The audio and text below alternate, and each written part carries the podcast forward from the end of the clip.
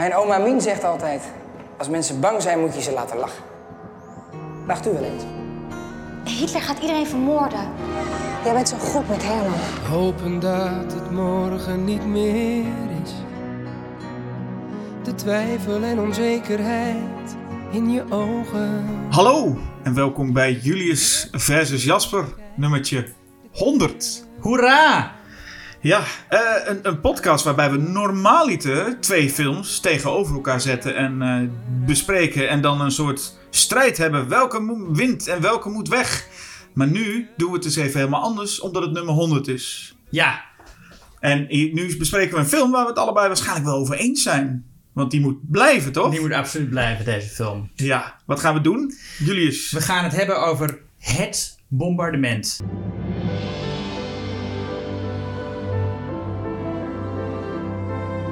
Gefeliciteerd trouwens nog met 100 Ja, afleveringen. Ja, tien jaar lang deze podcast. Tien jaar lang, nou dat valt nog mee. Nou ja, 100, hoeveel, hoe, nou ja, maar ieder 100, 100 afleveringen. 100 afleveringen, ja. Zullen, voordat we beginnen, Ja. moet ik eventjes, want wij vragen altijd de luisteraars om recensies eh, op, op te schrijven van ons, Oh. reviews van de podcast. Oh ja. Maar daar doen we daar eigenlijk niks mee. Nee. En ik vind dat we daar af en toe wel iets mee moeten doen. En het leek mij nu een leuke gelegenheid om er een paar voor te lezen. Je gaat een paar recensies van onze van onze podcast. voorlezen. Oké, nou, nou kom. Eh, deze is van eh Miki Makker.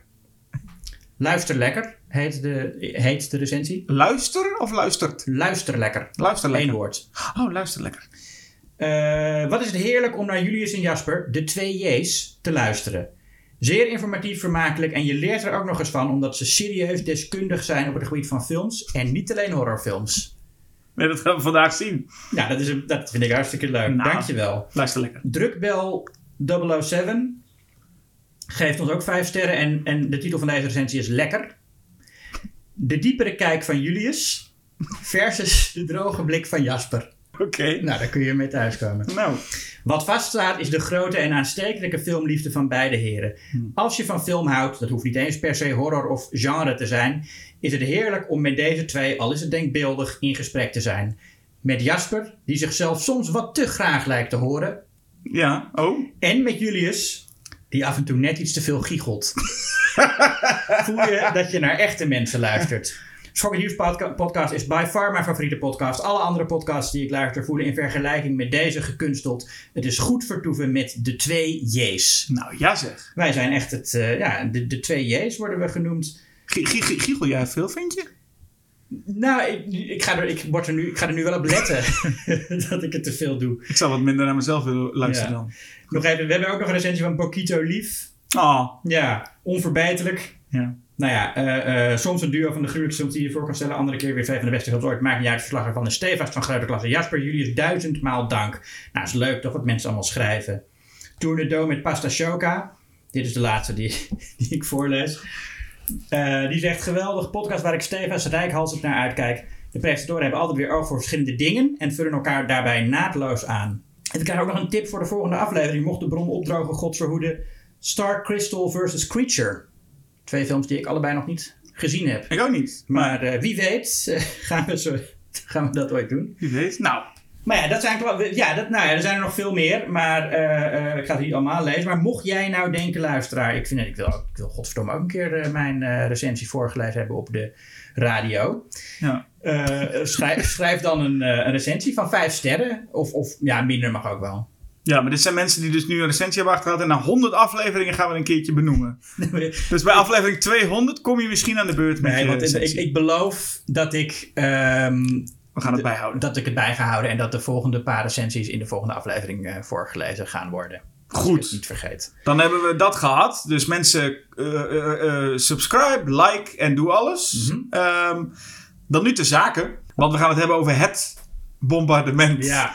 Nou, Ehm, ik geloof dat dit aangehaald is heel lang geleden in de podcast waar ook Ivonie voor het eerst aangehaald werd. ja, klopt. Over slechte films. Eh, ja, mijne is eh, een film die ik heb ontdekt in, eh, terwijl ik in Denemarken eh, mijn film schreef, met Jimmy. Eh, samen met eh, regisseur David Chan. Toen hebben wij op een avond Nederlandse films gekeken. En toen stuitte op Het Bombardement. En die wilden we heel graag zien. En dat was ook alles wat we ervan verwachten en meer. Ja, Tim Komen kwam met eh, eh, het bombardement, die ik toen nog niet gezien had. Jij ook niet? Nee. Hij, ja, ik wist er wel van, 2012. Ja, eh, we, wisten dat, die, dat het Wie dat wist het er niet was. van? Eh, weet ik niet. Wie is er niet heen geweest? Dat zijn er wel heel wat mensen, maar we wisten ervan. En hij noemde dat hij het heel, een hele leuke film vond om te kijken. Ja. Ehm, en ja, dat heeft in ieder geval ons geïnspireerd om in ieder geval in eerste instantie, toen we 50 afleveringen hadden, Ivonie te doen. Mhm. Toen dachten we, nou voor hond nummer 100, hè? Doen we, doen we deze. Dat stond al een tijdje vast. Ja, dat stond een tijdje vast dat we deze zouden gaan bespreken. Want ja, wij hebben hem dus op aanraden van Tim eh, gekeken. En Hij, ja, ik, hij, hij is echt heel erg leuk. Hij is zeer de moeite waard. Je kunt hem gewoon nog vinden in, in, in de betere kringloopzaken. Ligt hij gewoon net als Ivonie. Maar deze zie ik iets vaker liggen. Ik heb er eentje, volgens mij eentje naar jou gestuurd toen nog. Ja, want ik had hem bij de bibliotheek geleend. Ik kon hem nergens anders Nee, vinden. dan moet hij weer terug. Ja, dan moet hij weer terug. Dus Ja. ik dacht, eh, maar jij hebt inderdaad Ik, ik, mij, ik eh, vond er eentje. eh, Ik dacht, eentje hé, nu, heb, nu heb ik er twee. Dan kan ik er eentje naar jou sturen. Kun je, hem- kun je hem zo vaak kijken als je wil. Dat is toch het mooiste. Ja, fantastisch. Ja. ja. En, en, en met nog wat bonusmateriaal komen we er nog wel, komen we nog Ja, wel op. fantastische supplementen. Maar eerst eens even wat het bombardement nou eigenlijk is. Laten we dan ook... Hè, mensen zeggen in de re- recensies dat we zoveel eh, kennis geven. Dus moeten we nu misschien ook een beetje de geschiedenis in. Ja, we, de geschiedenis niet van het bombardement zelf misschien, maar de film. Ja. Weet je wie oorspronkelijk de film ging maken? Nee. Nou, dat is eh, Mike van Dien. Oh, Van Karakter. ja. Precies. Ja, die zou de film maken. En dan zou, toen zou die volgens mij nog heten Helden van de Willemsbrug. Oh. En eh, ehm, ja, met Paul Ruve was hij in gesprek om die film te gaan maken. En in dezelfde tijd wa- was eh, Ben Sondergaard ook bezig met een film over het bombardement. Dus moet je je voorstellen, Mike van Diem en Ben Sondergaard waren allebei tegelijk bezig met een film over het bombardement. En dit is wat we kregen.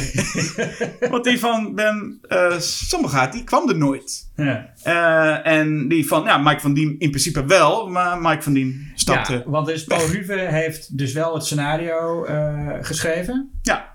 Paul Ruve, die, ja, dat was ooit ook een, een, een heel veelbelovende en, filmmaker. Hè, die met, met de, de tranen van Maria Machita heeft hij helemaal prijzen gewonnen.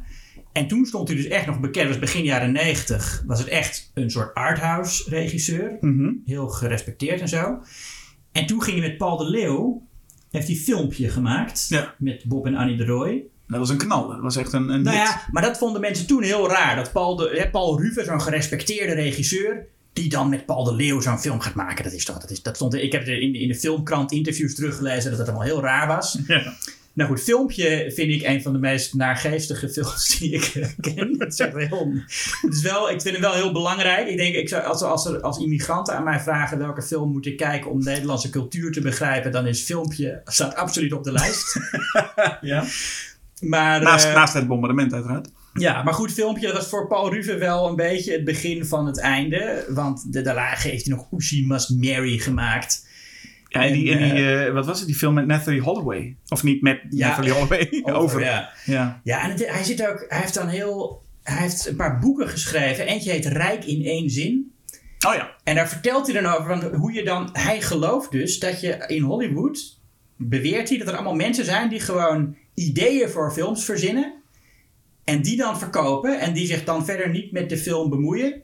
Maar daar word je dan heel rijk van, volgens hem. En dan beweert hij dat, ja, liar, liar is bedacht door iemand die had gewoon de zin. Een advocaat kan een dag lang niet meer liegen. En dan zie je daar een miljoenen gekregen hebben voor die zin. En zo beweert Paul Ruve dat allerlei mensen. Minority Report was ook een voorbeeld waarvan hij beweerde dat iemand die zin had bedacht. Terwijl Minority Report is gewoon gebaseerd op een boek van Philip K. Dick. Dus het slaat er wel nergens op. Dat verzint hij gewoon. Maar dat heeft hij in dat boek heeft hij dat allemaal eh, eh, eh, opgeschreven. En hoe je dan volgens hem ja, een miljoen kunt verdienen door één heel goed idee te hebben en dat aan een studio in Hollywood te verkopen. Nou ja, onzin gewoon. Dat, dat slaat er helemaal Ik heb er ook nog geen bewijs van gezien. Nee, het, het is zo raar. Maar dat is zijn overtuiging. En hij heeft ook nog op YouTube, kun je hem in een, in een TED-talk zien. Waarin hij in het Engels gaat vertellen over zijn ideeën en hoe hij die verzint. En dat is duidelijk een heel slecht voorbereide TED-talk. Waar hij ook in heel gebrekkig Engels eh, vertelt hoe het allemaal gaat. En dan vertelt op een gegeven moment, dan heeft hij het over Ushi. En dan zegt hij, eh, in, in, in Holland we have eh, something like Borat, but we call it Ushi. I'm going to give you a couple of, um, what's the word for voorbeelden? Examples? Now, well, in the Netherlands we have uh, a person uh, on television which is uh, some sort of uh, Borat. And in the Netherlands we call it Ushi. Die je met Borat vergelijkt. Ja. Ja. Dus Paul Ruve is, ja, het is, het is heel jammer. Eh, hij, hij was heel goed, maar hij is toch, ik vind hem echt een beetje een gênant figuur geworden inmiddels. Hmm. Ja, en ik denk dat deze, deze film, het idee, niet eens zozeer de hele, een, een hele regel was. Volgens mij is het gewoon vooral het woord. Titanic, denk ik. Ja. Dat is het woord Ja. wat, hij, wat hij waarschijnlijk zag. Ja, ja, ja. En dacht, daar zit wat in. Ehm, je hebt ook eh Sam Fumalta, is een andere eh, man die Ja, betrokken is geweest bij deze film. Producent. Dat is ook, hè, staat, ook groot op de, staat ook op de DVD volgens mij heel groot. Hè, van de producent van Zwart Boek. Nou ja, Zandvoetbal, ja, dat is natuurlijk wel een van de grootste Nederlandse producenten. Ja. En, En als je dat dan boven je oorlogsfilm zet, geeft het wel wat, eh, Zeker. wat credits. En hij eh, vergeleek in een, in, in een interview volgens mij, of in een van die bonusmateriaal het volgens mij, waarin hij ook zei, ja, het is iets meer... Het is meer zwartboek dan dat het oorlogswinter is. Er was zo'n soort vergelijking. Omdat oorlogswinter ook, eh, ook een beetje tegelijkertijd met deze film uitkwam. Of net iets eerder geloof ik. ja, ja. ja En-. Hij zei het is een beetje Titanic. Dat moest hij dan wel toegeven. Maar het is ook een beetje Saving Private Ryan. Dat, dat vond hij dan ook. En toen moest ik eerst denken. Ik denk, is dat omdat het oorlog is? Maar toen dacht ik ineens... Oh nee, Saving Private Ryan is natuurlijk ook met een oude man. Die terugdenkt. en, Ja. dan, en dus misschien dat daar de connectie ook ligt. Mhm. En ja, als regisseur dus Aten de Jong. Bijzondere keuze. Want die was in, in Nederland volgens mij helemaal nog niet zo heel... Heeft niet zoveel gedaan. Ik weet Brandende Liefde met Peter Jan Rens. Volgens mij is dat Ja. een film van Aten de Jong. En daarna ging hij ook naar Amerika. ik. Dead Fred. Ja, Rick toch? Mail heeft hij gemaakt. Ja, en Wat, eh, wat ik als, vroeger wel een leuke film vond als, als kind. Ja, maar, en dus hij had dus iets met Peter Jan Rens gedaan. Toen met Rick Mail in, in Amerika. En nu kwam hij volgens mij voor deze film een beetje van terug naar Nederland. Met Ja. ik ga, nou ja, dus de, het stokje overnemen van Mike van Diem. En ik ga eh, het bombardement maken. eh, met Jan Smit. Dat is toch ook wel iets wat toen flink eh, besproken werd in de, in de pers. Ja, Jan Smit wordt een filmster. Jan Smit wordt een filmster. Ja, en de, achter de schermen bleek dat Aad de Jong in ieder geval vaak zei... Ik wist niet wie het was, Jan Smit. Eh, dat, dat houdt hij heel lang vol. Van ik wist echt niet wie het was. Iedereen zei de hele tijd, oh, moet het niet Jan Smit zijn? En hij zei, ik weet niet wie het is. Eh, en toen was uiteindelijk, had hij gezien, had hij de audities gezien. En toen zei hij, het moet Jan Smit zijn. Ja. Dat is een soort van zijn statement. Het moet en zou Jan Smit zijn. Ehm, ja, en dan, dan, dan, dan, ik heb een, een, stukje van De Wereld Draait Door gezien waarin zij er met z'n tweeën zitten, Jan Smit en Aad Jong.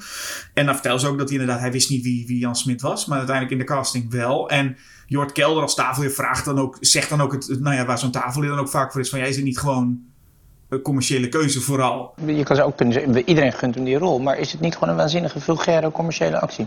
Nee, kijk, hij moet aan de eerste plaats... eh, Nee, nee, nee, maar, Nee, maar kijk, het, nee, maar het helpt ontzettend dat Jan bekend is, tuurlijk. Maar hij moet in eerste instantie in de rol passen. En als hij dan in de rol past, helpt het natuurlijk wel dat hij zekere bekendheid heeft. En daar draait hij dan toch een beetje omheen, maar dat is natuurlijk, ja, kun je eromheen? Dat, natuurlijk kast je Jan Smit. Ja. Omdat je dan denkt, hier hebben we een hele grote doelgroep Ja. die er nou sowieso naartoe gaat, toch? Ja. Populaire zanger. Is toch niet heel, ja, het is of vies, maar in ieder geval heel veel acteurs waren er toen op tegen. Van, eh, dat is, eh they took our jobs. Maar is het niet zo dat het ook heel slim is om gewoon Jan Smit en dan heb je je volledige, heb je in ieder geval een groot deel van het publiek die het wil gaan zien. Dat was de hoop eh, in elk geval. Het was de hoop, ja. Maar eh, het, het, nou, het, het- deed veel stof doen opwaaien dat Jan Smit erin zat. En eh, was het, volgens mij was het na Wit Licht. Want toen deed Marco Borsato een Oh, ja. poging eh, om te acteren. Ja, ja, klopt. Ja. Dus dat daar een beetje de acteurs ook toen echt voelden van... Wacht even. Jean van der Velde maakte Wit Licht. Ja. Ja. Dus dat je een beetje een soort van acteurs had van... Hallo, eh, eh, dit is niet de bedoeling. Ja. Ehm, en ik moet zeggen, dat is alvast een beetje een blik voor, vooruit. Maar ik moet toch zeggen dat wat ik ook bij Wit Licht had. Je denkt, dit is echt, nou ja, je gaat vooral op, op het acteerwerk van ofwel Marco Bazzato of Jan Smit. Maar ik denk dat hun acteren het minst probleem bijna is van de desbetreffende films. Nou, Wit Licht heb ik niet gezien, maar in het bombardement zitten er ook nog een paar van de slechtste acteurs aller tijden naast. Naast Jan Smit. Ja, maar gewoon dat er genoeg aan de film mis is. Het is niet Ja, alsof oh ja, je, nee, een- tuurlijk, ja. het is niet alsof je Jan Smit in een eh, film gecast eh, hebt die verder prima is. Jan Smit zou eh, prima filmster kunnen zijn, denk ik. Als je hem zo ziet. Ja, en hij, hij, hij niet goed, maar die heb, ik heb ook niet heel veel goede acteurs verder kunnen aanwijzen in deze Nou, er zitten film. wel goede acteurs in, maar ze spelen over het Ze- algemeen niet zo goed. Nee, precies. Dus Eh, maar nee, maar Jan Smit is... Ja, nee, kijk, hij heeft, hij heeft gewoon echt het charisma dat een filmster moet hebben. En hij zou best een, een klassieke Hollywood filmster eh, kunnen zijn. Dat, dat wil ik ja. graag toegeven, ja. En ik las een stukje uit het AD, dat vond ik heel grappig. er stond, eh, in het AD stond toen... Regisseur Aten de Jong leert Smit ook acteren voor de camera. Eh, en dan is een quote van... eh, eh, we oefenen telkens diverse scènes, al vertelt de zanger aan het AD. Dan moest ik steeds verschillende emoties uitbeelden. Mooi. Ja, je hoort het hem zeggen. Je hoort het hem zeggen. En dat is, dat is hoe Aten de Jong Jan Smit er doorheen heeft ge- geloodst. Ja. Ehm, om om de, de, de hoofdrol te spelen in deze film. Over het bombardement in Ja. Rotterdam. Maar ik las ergens op een filmwebsite iemand die zei dat Aten de Jong ook naar de gemeente Rotterdam is geweest om geld te krijgen. Hmm. Eh, om te zeggen van ja, ik wil graag geld voor deze film. Want anders dan gaan we het niet opnemen in Rotterdam. Ja. Maar het is in ieder geval hoe dan ook niet gebeurd. Want eh, het is voor een heel groot deel in Hongarije opgenomen, deze film. Ja. En een deel in Dordrecht. Maar niet in... eh, Of in ieder geval... in Oostende. Heel weinig, in, in ieder geval heel weinig. Bijna niet in ieder geval in Rotterdam zelf. Nou, er zijn wel een paar shots die wel Rotterdam zijn. Maar nee, Er zijn een paar shots, maar de, een groot deel is in ieder geval in Hongarije opgenomen. En volgens Aad de Jong, die zei in dat de, eh, de, de Wereld Door item, zei hij... Ja, het voordeel van Hongarije is dat je nog bommen kon laten afgaan in woonwijken. Weet je wat het ontzettende voordeel van Hongarije was? Is dat je nog bommen kon laten ontploffen in echte woonwijken. Oh, heerlijk. Dat, eh, die, die mensen waren heel blij. Nou, er staat, er staat bonusmateriaal op de, op, op de DVD. Ja. En een van de extra's heet Suspense of Disbelief. Dus niet suspension, maar Suspense of Disbelief. Nee, Suspense of Disbelief, ja. En dat is, nou ja, dat wordt het gefilmd. Ik weet, ik weet niet Ja. wie het filmt. Nee, Maar, maar... een of andere gast die ook heel vaak zijn duim voor de lens houdt. Ik moet heel even over dit bonusmateriaal, want dat is wel even zometeen specifiek. Er zit een aardig wat bonusmateriaal op. Allemaal op deze manier zo ongeveer gefilmd. Ja. Ik kreeg een heel hoog Don en Ad gevoel. Die, die, die, dat zijn, voor mensen die het niet weten, dat zijn van die pornomakers, eh, van die Nederlandse pornomakers, die de hele tijd. Ken je ze niet? Nee. Geeft niks. Maar dat is in ieder geval een. Met zo'n handycam lopen ze dan rond en dan gaan ze zo'n zo'n vrouw, dat is die, die duidelijk gewoon gecast is daarvoor, dan gaan ze zo. Hey, hey, hey, jij, hey, meisje, wat, wat, eh, wat heb je daar? En dan gaan ze dat zo heel vies achter de camera, hoor je de hele tijd hun praten. En dan doe, doe slipjes uit, doe eens dit. En ik kreeg heel erg die associatie bij dit bonusmateriaal. Want er zit een, een man met zijn telefoon, volgens mij gefilmd, of in ieder geval hele slechte kwaliteit. En die schudt de hele tijd en die is dan de hele tijd. hey, eh, jij bent dus uh, Sanfu. Ja, hey, eh, wat heb je daar? Eh, lekkere, lekkere maquette. Ja. Kom eens hier. En ik had wat zijn vinger in beeld. Ja. En dan gaan we eens even lekker een filmpje maken. Ja. Ja. En, en ik, ik kon het gevoel van, van Don en Ad gewoon niet uitzetten bij het bonusmateriaal. Maar goed, ja. Maar dan zitten ze inderdaad, daar staat San Fumalta daarbij een maquette van eh, het, het gebombardeerde Rotterdam. En dan zegt hij, ja, dit gaan we allemaal nabouwen in de studio. Sanfu, wil je iets tegen de kijkertje zeggen? Nou, dit is de een maquette van de studio. En die interviewer die zegt, oh. En, en maar gaat San Fumalta, die begint met heel lang uit, uitleggen waarom dat in de studio nagebouwd moet worden. Dan zegt hij van ja, want dit, ja, dit, dit is er niet meer, hè. dit bestaat niet meer. Het is al lang voorbij, dus ja, dit moeten we nabouwen. Dus dit doen we in de studio. En dat is ook wel handig, want dan maakt het ook niet uit wat voor weer het buiten is. Kunnen we gewoon allemaal binnen opnemen. Want ja, het bestaat niet meer, dus dit bouwen we na. Dit wordt allemaal gebouwd in de studio. Omdat natuurlijk Rotterdam als vernielde stad, die is niet aanwezig, dus ze moeten het creëren. Nou, dit wordt al gebouwd en dit is de verwoeste stad, zeg maar, zoals je hier ziet. Dit is dus echt in studio. Omdat je dat namelijk gewoon niet meer hebt, dus zullen we het moeten creëren. En dat wordt nu gebouwd in, eh, in een studio hier. Ja, wordt hier in de studio. En, eh, en dan zegt die, eh, die, die interviewer die het filmt, die vraagt... En, eh, en die bommen dan? Heb je, ga je een paar vliegtuigen inhuren? Of eh, hoe doe je dat? En dan zegt San Fumalta... Nee, die vliegtuigen die maken we digitaal. Dus dan kun je gewoon helemaal digitaal... Wordt zo'n vliegtuig nagemaakt. Dus dat is niet echt. Dat is digitaal nagemaakt. Maar je ziet het, het lijkt echt. Je ziet het verschil niet. Het lijkt echt. En dan zegt die interviewer... Oh, dus de kijker wordt gefopt. Ja. Dan zegt hij, ja, nee, nee, het is suspense of disbelief, zegt uh, San Fumalta dan. En dan zegt hij de deur, oh, suspense of disbelief. Dus de kijkertjes worden gefopt. Nou, het is een suspense of disbelief. Eh, Suspense of disbelief. Ja. Dat, en dan zegt San Fumato nog een keer. Ja, want het bestaat niet meer, hè? Het is geen 1940 meer. Dus we moeten het allemaal namaken. Ja, ja. Echt. Ja. En, dan, en dan, als hij dat voor de tiende keer heeft uitgelegd, dan vraagt de interviewer opeens: En eh, wanneer kwam je op het idee deze film te maken? Het, is een, het zijn hele leuke eh, behind the scenes, ja. Ja, het is prachtig. Ja. Het opent in ieder geval met drone shots van Rotterdam zoals het nu is. Ja, eh, en echt de dingen, nou ja, de dingen die iedereen in Rotterdam ziet, weet je wel. Je ziet die, die, die kubuswoningen. Ja. Die, eh, wat trouwens een stomme naam is, want elke woning is een kubus. Maar die, die, ze, ze staan verkeerd om. Dat is, Ja. Ze worden een kubuswoning genoemd. Ja. Eh, super onhandig. Eh, maar ik ben er wel eens in. Ik heb wel eens overnacht in zo'n woning, want vrienden van mij hebben er een. Oh. Dat is echt helemaal niet zo onhandig. lijkt me ook. Alle muren zijn schuin. Die vers, nou ja. Goed, maar goed, Ja. je ziet wel eh, gewoon alle standaard dingen die in Rotterdam, waar alle toeristen foto's van maken. Dat is, dat is het Rotterdam van nu. Ja. En daar woont een, eh, een, een, Oude een man. bakker. Een Ja, oude man die bakt een taart. Ja. Ja. Is het een bakker, trouwens? Nou ja, hij maakt een taart af. We zien hem niet een taart bakken. We zien hem eh, toefjes op de, op taart doen. Ik had het idee dat hij ook niet in de winkel... Hij zit gewoon in zijn, in zijn, in zijn woning. Ja, ja, ja. Ja, in zijn woning bakt een man en bakt een taart. Staat ook gefeliciteerd op. Ja, niet verder wie, maar gewoon, gefeliciteerd. gewoon gefeliciteerd staat op die taart. Nou, daar komt vast nog wel terug waar, waar die, is, voor, ja. voor wie die taart is of hoe dat zit. Maar, ehm, en die man heeft een taart gebakken en, en op het nieuws praat dan, eh, zien we eh, Pieter Jan Hagens.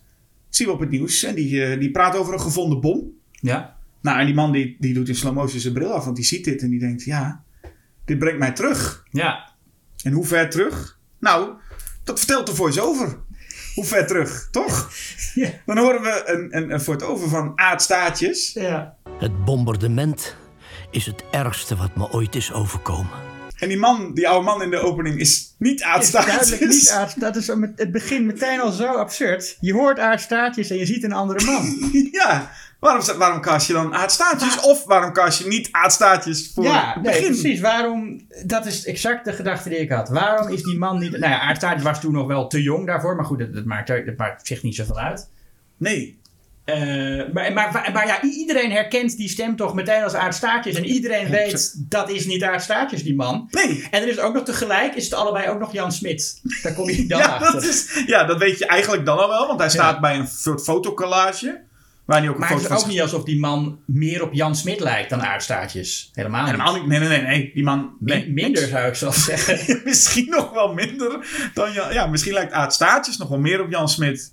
Maar goed, deze man weten we ook meteen dan, hè? Dat is sowieso een vertelling waar veel films zich. Zwartboek volgens mij ook. Gewoon waar veel films zich aan schuldig maken is een soort van. We gaan zo meteen een hele spannende film laten zien. Maar vertellen aan de intro al wel wie het overleeft. Ja. Dus in principe wat hier nu ook gebeurt. Eh, Jan Smit vertelt. Ja. Dus Jan Smit zal de oorlog gewoon doorkomen. Ja. Nou weet ik niet of de spanning van de film per se daar zit. Maar je vraagt je altijd wel af. Moeten we, want je moet best wel een tijdje voor zijn leven vrezen. toch? Ja, ja oké. maar goed, in, in, in Titanic werkte dat ook. Dus dan werkt het hier ook wel. Ja, dat, zal, dat, dat zal Paul Ruven gedacht hebben. Ja, nee, precies. En Aad Staartjes begint dus met het, eh, het bombardement. Is het ergste wat me ooit is overkomen. Dat Ja. is de eerste, de eerste zin waar, eh, waar de film mee, geïn- eh, mee, mee inleidt. Maar de, het idee is, hij zou het wel overdoen op deze manier. Want het bombardement heeft hem meer gebracht. Ja. Hij zit met zijn broer, is hier een, een bakkerij, heeft hij. Zijn broer Chris. Ja. En hij werkt ook in een hotel. Ja, hij werkt in een bakker en in een hotel. Ja. En in de hotel van... van eh, Gerard Cox. Van Gerard Cox, ja. De, de, Ja, dat is wel, want je zit deze film te kijken en ik dacht, waar zijn toch eh Martin van der Waardenberg en Loes Luca als je toch een film in Rotterdam maakt? Ja. Maar Gerard Cox zit er in elk geval wel in, dus dat, die, dat is wel de Rotterdamse acteur die ze... Precies. En ze denken van, nou ja, als ze Luc Luca niet kunnen, dan hebben we in ieder geval nog Koos Postema. Die konden we ook wel krijgen. Dus die komt ook nog wel. Dus eh, ze hebben wel wat Rotterdammers gevonden. Ja, ja, ja. Maar eh, we moeten het nu, nee, inderdaad, met Gerard Cox, die heeft een hotel. Ehm, en de, de, de, de, nou ja, we zeiden net al Titanic, want dat is wat deze film is. Dus je hebt eh, Jan Smit als, je had, je had ooit een soort rip-off van, van Titanic, waarbij ze gewoon alleen maar even in ieder geval het omwisselden met dat eh, zij arm was en hij rijk. Ja. Maar hier doen ze gewoon wel gewoon precies hetzelfde als Titanic. Dus oftewel Jan Smit is arm of, en de Leonardo DiCaprio. En daar komt eh, de Kate Winslet en dat is dan Eva. Roos van Erkel. Roos van Erkel. En heeft dus ook een eigen Billy Zane. Ja. Eh, eh, Pieter van der Sman. Dirk is dat in ieder geval. Dirk is de, de Billy Zane rip-off. Die, die loopt dat hotel binnen en die zegt tegen het hele personeel... Zolang mijn aanstaande vrouw hier is, mag het haar aan niets ontbreken. Begrepen? Nou ja, als we het hebben over het spel...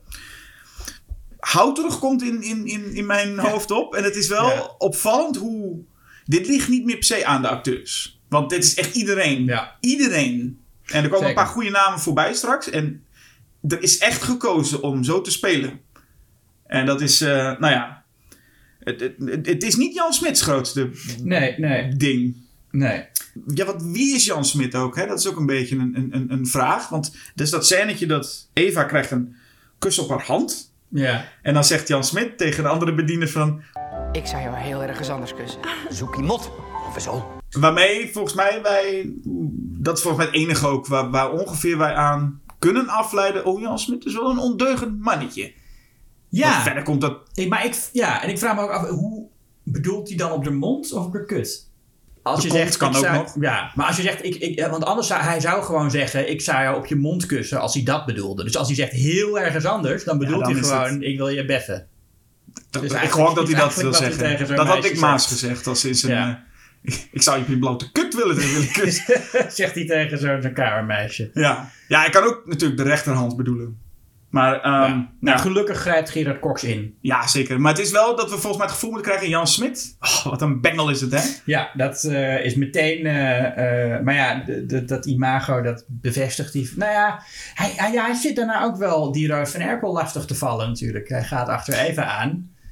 Ja, hij valt er wel lastig. Maar ik krijg minder het gevoel dat hij een bengel is of zo. Nee, dat zeker niet. Nee. Maar het, dat, dat moest het een beetje zijn, toch? Dat je denkt, nou, wat, het is een heel ander type. En ondertussen, terwijl we dat zien, want dan denk je, oké... eh, nou ja, ik denk zelfs de, eh, iemand die niet vaak films kijkt, heeft het allemaal nu wel door. Maar eh, Aad de Jong en, en, en dergelijke hebben er geen vertrouwen in. Dus Aad Staatjes moet door blijven praten. Die, die begint dus met... We leefden in twee verschillende werelden. En toen, toen dacht ik al, ja, dat, dat zie ik. En dan zegt hij. Eva in luxe. Ik met gaten in mijn sokken. Denk ik, ja, oké, dat ja, duidelijk. En dan zegt hij. We zouden in normale tijden nooit iets met elkaar te maken krijgen. Denk ik, ja, godverdomme aardstaartjes, wat, wat wil je nou? Nee, maar dat is ook... En dat idee, wat hij dus daar vertelt over zij was rijk en ik had gaten in mijn sokken. Als er iets is wat je gewoon kan laten zien, is dat het. Ja. Dus deze voice-over is... Ik voice-over is vaak niet nodig. En een beetje een goedkoop manier om iets duidelijk te maken. Maar hier is het gewoon echt niet nodig. 0,0. Nee. En Aardstaartjes gaat maar doen. En het is, nou ja, even... Aardstaartjes komt nog geregeld terug. En hier is hij nog het meest concreet, zeg maar. Hij begint op een gegeven moment, gaat hij, heeft hij gewoon helemaal zijn eigen ding aan het doen, hè? Is, gewoon, is hij helemaal wat padje af. Aardstaartjes lult maar door. Maar hier is hij nog een beetje gewoon aan het volkouwen, wat wij allemaal wel zien. Ja, een is, de een is arm, de ander is, is, is, is rijk. Oké. Ja. Nou ja, en dan vraag je je af, is het nou echt zo Titanic? Nou, eh, eh, eh, Jan Smit en zijn broer die winnen dan een reis, een bootreis naar Amerika. Ja, want eh, ja, Jan Smits broer heeft de ziekte van hoesten. dus die, die, die gaat bijna dood. Ja, dat, dat- dat is ook in het begin, moet je ook nog niet weten wat het is, geloof ik, hè? Nee, nou ja, hij, nee je, weet, je weet dan in elk geval niet wat het is. Later wordt, wordt dat verteld. Ja. Maar in het begin zegt hij, zit hij alleen maar... Dan zit Jan Smit is namelijk ook bokser in zijn vrije tijd. Ja. En dan zit hij zo'n bokswedstrijd. En dan staat zijn broer zo ernaast. En dan doet hij zo... Hup, Jan Smit, kom op, sla. Ugge, ugge, ugge, ugge. Kom op, we moeten die prijs winnen. Ugge, ugge, ugge. Ik denk dat het ook echt oh, zo in die het script heeft gestaan. Ja, die, dan weet je, nou, die, die, is, die is dodelijk ziek.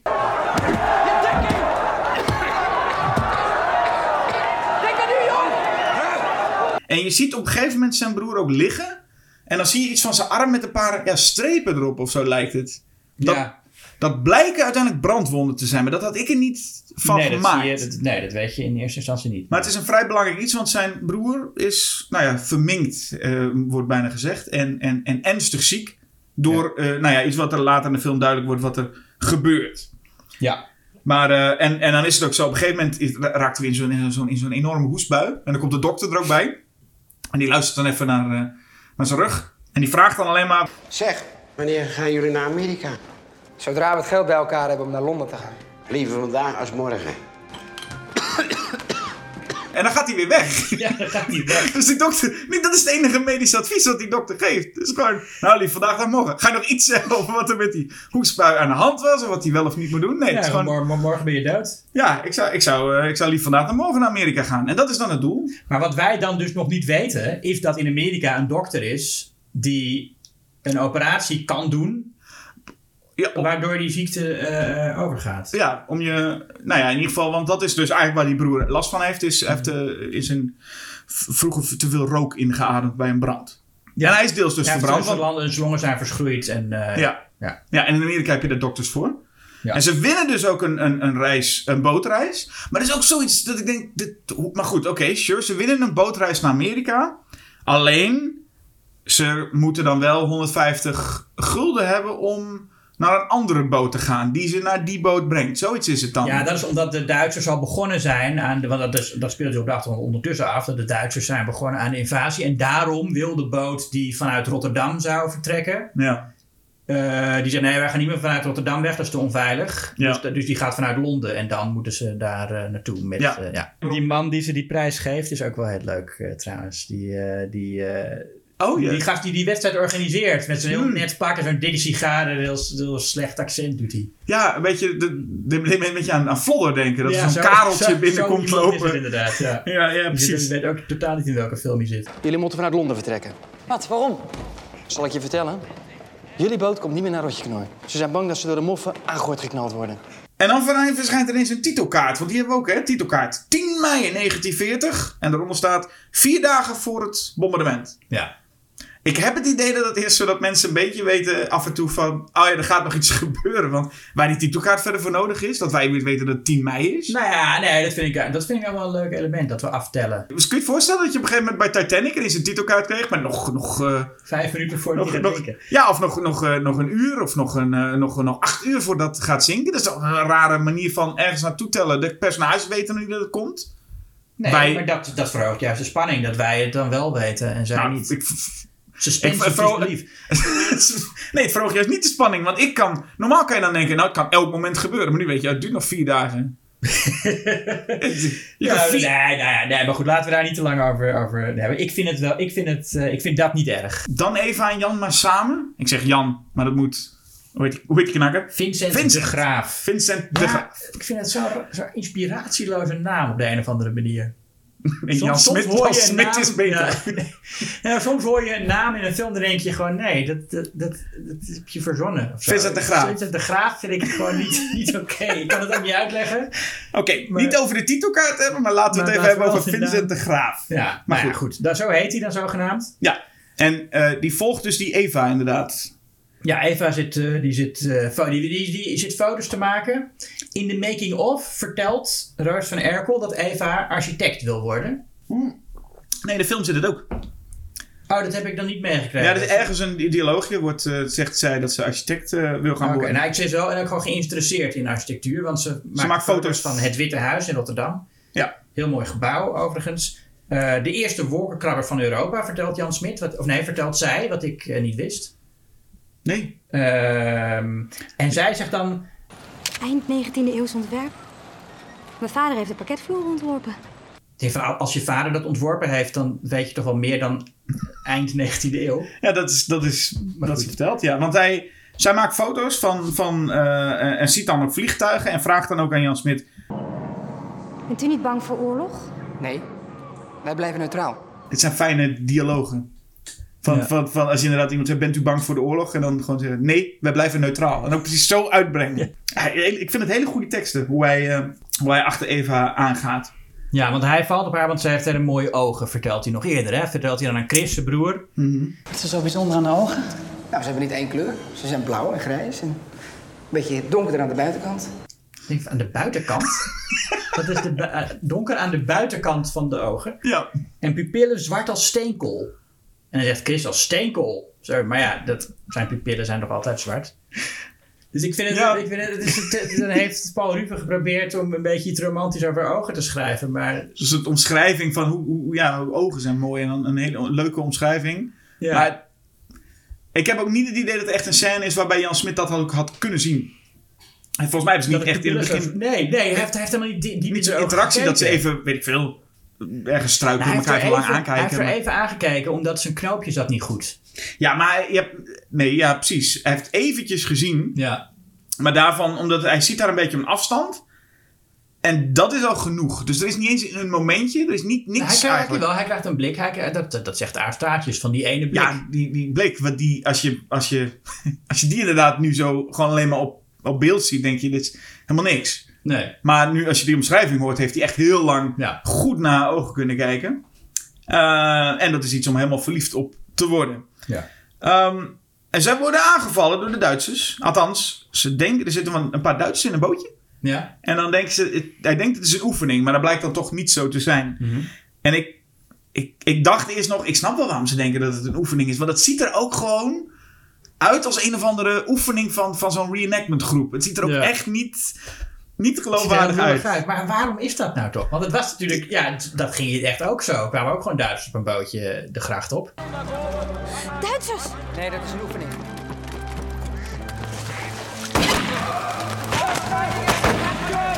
Ja, en ineens beginnen ze gewoon te schieten. Ja. En dat is dan, dan moeten, dus dan zijn Jan Smit en, en, eh, en, en, en Roos, eh, of of Eva en Vincent de Graaf, zijn even in gevaar. Ze moeten ze gauw vluchten. Ja. En dan, dan is er even, even een actiescène. Dat voelde ook wel alsof het daar even moet. Van laten we even alvast wat gevaar doen. Dus dan beginnen ze redelijk vroeg in de film. Beginnen er wat Duitsers te schieten. En dan verandert ook. Je ziet ook een beetje, voor mijn gevoel, hebben ze daar even geen vertrouwen meer in hoe knullig het er eigenlijk uitziet. Dus Ja. ze veranderen ook. Ze maken het beeld ineens een soort van zwart-wit. Nou, je krijgt eh, opeens een soort... e- Eerst zijn allemaal zwart-wit beelden van echt uit die tijd. En dan opeens een filter over de beelden die nu op zijn genomen. Maar een heel slecht filter. Dus je ziet meteen, dit is gewoon nu opgenomen. En het lijkt ook helemaal niet op het andere zwart-wit. Nee. Maar dat is inderdaad, denk ik ook, omdat ze het er knullig uit vinden zien. Ja, want je ziet dit volgens mij ergens in, op, een- eh, gewoon op een straat aan een gracht staan. Vijf à tien soldaten. Die staan dan hoog te schieten naar vliegtuigen. Ja. En dan denken ze, ja, dit ziet er heel lullig uit. Laten we er dan zo'n zwart-wit filter overheen gooien. Dan heeft het nog iets van... Dan lijkt het nog een beetje geladen of zo. Maar het, het blijft knullig. En zeker ook omdat die stijl houdt ook ineens weer op. Ja. Want Jan, eh, eh, Jan Smit, Vincent de Graaf en, en Eva moeten, moeten op de vlucht. Hmm. En dan, nou, grote paniek, want er wordt gewoon op je geschoten. Dat is niet niks. En dan zijn ze volgens mij een straatje verder. En dan zijn ze weer gewoon rustig door het dierentuin. Door het dierenpark aan, het, aan het Nou, fietsen. rustig. Ja, oké. Ja, dan zijn ze even Ja. rustig. En dan is het ook ineens weer in kleur. Ja. Is gewoon, en dan is het weer rustig. Dat is gewoon weer prima. Dat was trouwens wel het moment dat ze aan die gracht staan. Moet ik nog even zeggen. Dat is wel een van de momenten die wel in, Amsterdam, in Rotterdam. Amsterdam, hoor mij nou. Oh, jeetje. Die, die wel in. Oeh, hoor, hoop dat er geen Amsterdam, Rotterdammers luisteren. Godverdomme. Zo. Eh, nee, maar dat is het moment dat wel in Rotterdam is opgenomen. Nou ja, dat is dan wel, dat vind ik wel leuk, want dat, ze hebben dus wel eh, eh, digitaal ehm, eh, die stad, alle moderne dingen eruit weggepoetst natuurlijk. Mhm. Zodat het weer een beetje lijkt op in de jaren 40. Dat vond ik wel, eh, nou ja, ziet er gewoon goed uit toch? Ik bedoel, je gelooft wel dat het Rotterdam in 1940 is. Ja, wat je heel, maar dat, dat komen we bij het bombardement ook zelf wel op. Wat je gewoon heel erg sterk ziet, is dat er enorm veel close-ups of mediums gedraaid zijn. Ja. Omdat, je gewoon, omdat ze gewoon weten van ja, hoe meer totaal je doet, hoe meer je moet wegpoetsen en hoe moeilijker het allemaal wordt. Dus zeker als het bombardement uiteindelijk plaatsvindt, maar hier ook nog wel, is het allemaal heel close. En dat je net één, één huis verder kan kijken, zo ongeveer in de achtergrond. Dus het gaat sowieso wel ten koste van mooie shots, die er ook niet heel veel Ja. in zitten. Ja, nee, dat, ik denk dat dat ook is waarom het er dan zo lullig uitziet als die eerste Duitsers daar aankomen op zo'n bootje. Hoe, hoe zou je dat filmen dat het er niet lullig uitziet? Nou, in ieder geval, ik denk dat de cameraman dan ook iets van. Ik denk dat er heel veel restricties waren. Want je kunt niet, je kunt niet zomaar eh, naar boven eh, eh, Nee. tilten of wat dan ook. Je kan niet, je kan niet zomaar opzij pennen. Want ik denk dat overal staan allemaal nieuwe dingen. Ja. En wil, je- of je moet zo'n hele, hè, zo'n hele stad in de studio bouwen. Ja, nee, ja. Maar nee, ik, ik, ik denk dus dat alles op locatie zie je dat ook. Ze willen ook in deze film zo snel mogelijk in een auto, maar naar de middle of nowhere. Want dan denken ze, ah, gelukkig even geen setdressen, want die bomen zijn nog precies hetzelfde Ja. als, eh, als, als, als toen.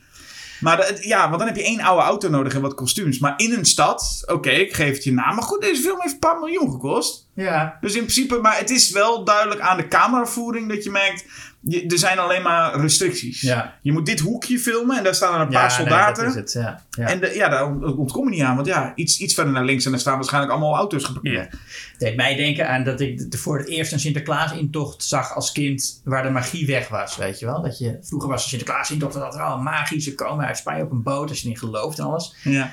Maar op een gegeven moment ga je op latere leeftijd ga je nog eens kijken en dan is het gewoon, ja, er zijn nog een paar gasten in een bootje die zo die gracht opkomen.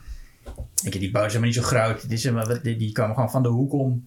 Ja. En zo, dat, zo voelde het ook met die Duitsers. Dat er zijn een paar pieten die op een boot... Ja, het, wordt- het, het, dat is ook het stom. Het wordt er ook meteen lullig van. Het is ook niet alsof Ja. dat in fase gaat. Het is gewoon meteen nu. Ja. Het, het is ook echt heel lullig gedaan. En dan landen er ook wat eh, Duitse parachutisten. En ook daar is weer een soort van even paniek. En meteen de volgende scène zit ze op een berg stro of stront. Ik weet het eigenlijk niet, maar het zou wat zijn. In, bij een olifantenverblijf. En dan is de sfeer ook weer omgeslagen. Dan zit ze gewoon weer bijna verveeld te wachten. Zo van, nou, het is wat hè. Ja. Het is een beetje, je voelt alsof het alledaags is. Beschoten worden en, en parachutisten uit ja. de nee, dat lucht. zijn, ze inderdaad zijn ze in, in, het, in, het, in het olifantenhok. Met, ja, nee, er is inderdaad stro waar ze op zitten. Maar die olifant die, die poept ook. En Ja. eh, dan zegt Jan Smit... ehm, Mijn oma Mien zegt altijd: als mensen bang zijn, moet je ze laten lachen. Lacht u wel eens? Hitler gaat iedereen vermoorden. Ja. Dat vind ik zo'n... Het is een heel mooi stuk, Ik ja. weet, ik weet niet waarom ik die zin zo grappig vind. Ook maar die- dat had ik ook je dat in een, in een oorlogsfilm zo letterlijk... zegt, Ja. Hitler gaat iedereen vermoorden. Ja. Zo'n vaart loopt dat niet hoor. Jij leest zeker geen kranten? Toevallig lees ik de vuist. Vuist. Een communistisch krantje? Nee, dat is een boksblad. Met spannende plaatjes. Spannende plaatjes? Wat, ik, ik moest even na. Wat, wat spannende plaatjes? Foto's. Ja, maar spannende plaatjes in een box.